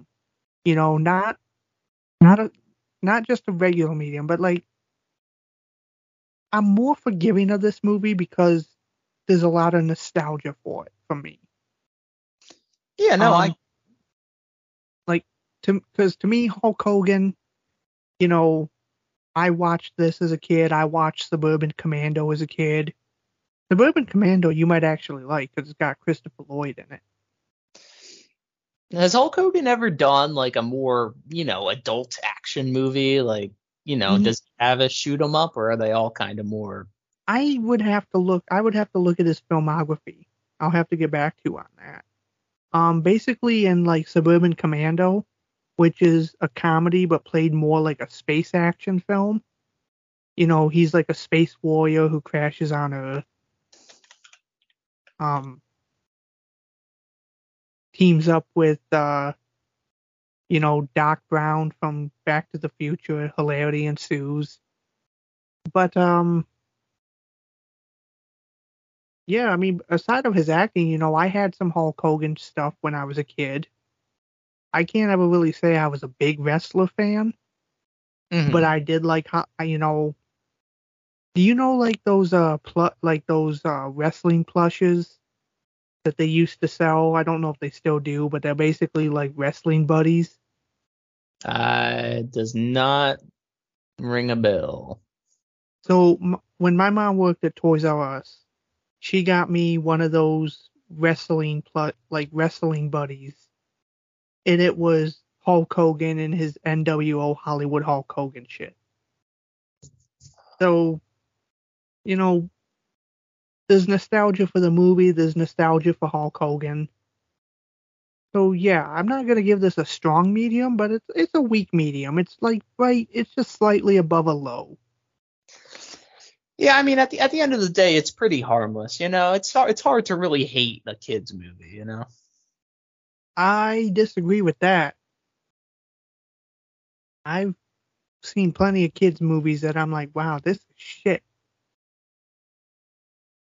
Um, but yeah, you know, it's just It's it's it's harmless fun, I think Yeah, trying to basically that's the best way I can put it. It's harmless fun. Um, it's good background noise. Yeah, that's what I mean. Like if you have to watch kids, you could put this on, you know, with no uh no big no nothing uh, you know, no real harm done. But uh, yeah. So I'm a medium. Uh, I'm a low medium, or I'm a weak medium, and you are a low. So that is Mr. Nanny. Indeed it is. Well, thank you everyone for joining us tonight for this episode and join us next time when we dip our toes back into the slasher genre with 1981's The Prowler. I know Cordell's been jonesing to see this for a while. So I will, we will see you all next time as we uh, get ourselves into some more bloody fun. Uh, have a good night, everyone. Thanks for joining. Guys. Take it easy.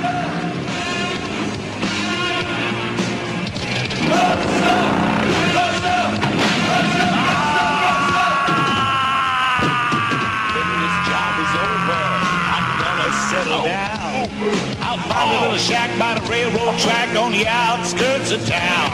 I'll plant a little garden and watch the flowers grow. I'll tell this crazy mixed up world I just don't wanna know. But if trouble comes a knocking, like it did before, I'll kick that pest that upset my nest and put his head right through the door. Baby, gonna call your bluff. The tough get going when the going gets rough. It won't be over till you had enough. You ain't nothing but a powder puff.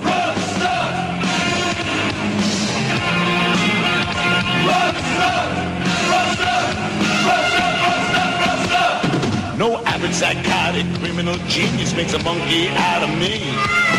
Cause I got stuff when it gets rough that you don't wanna see. You know I am a lover, baby, that ain't all. I'm a wild tiger when my back's against the wall. You think that you're a hunter, and I will be your game. But your game is lost, you gotta pay the cost. I'm one cat you can't tame.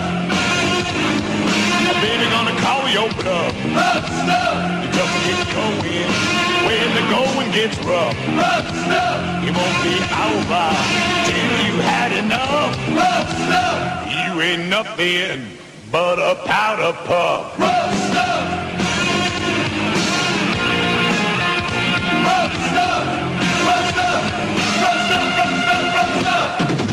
I just wanna go fishing in the deep blue sea.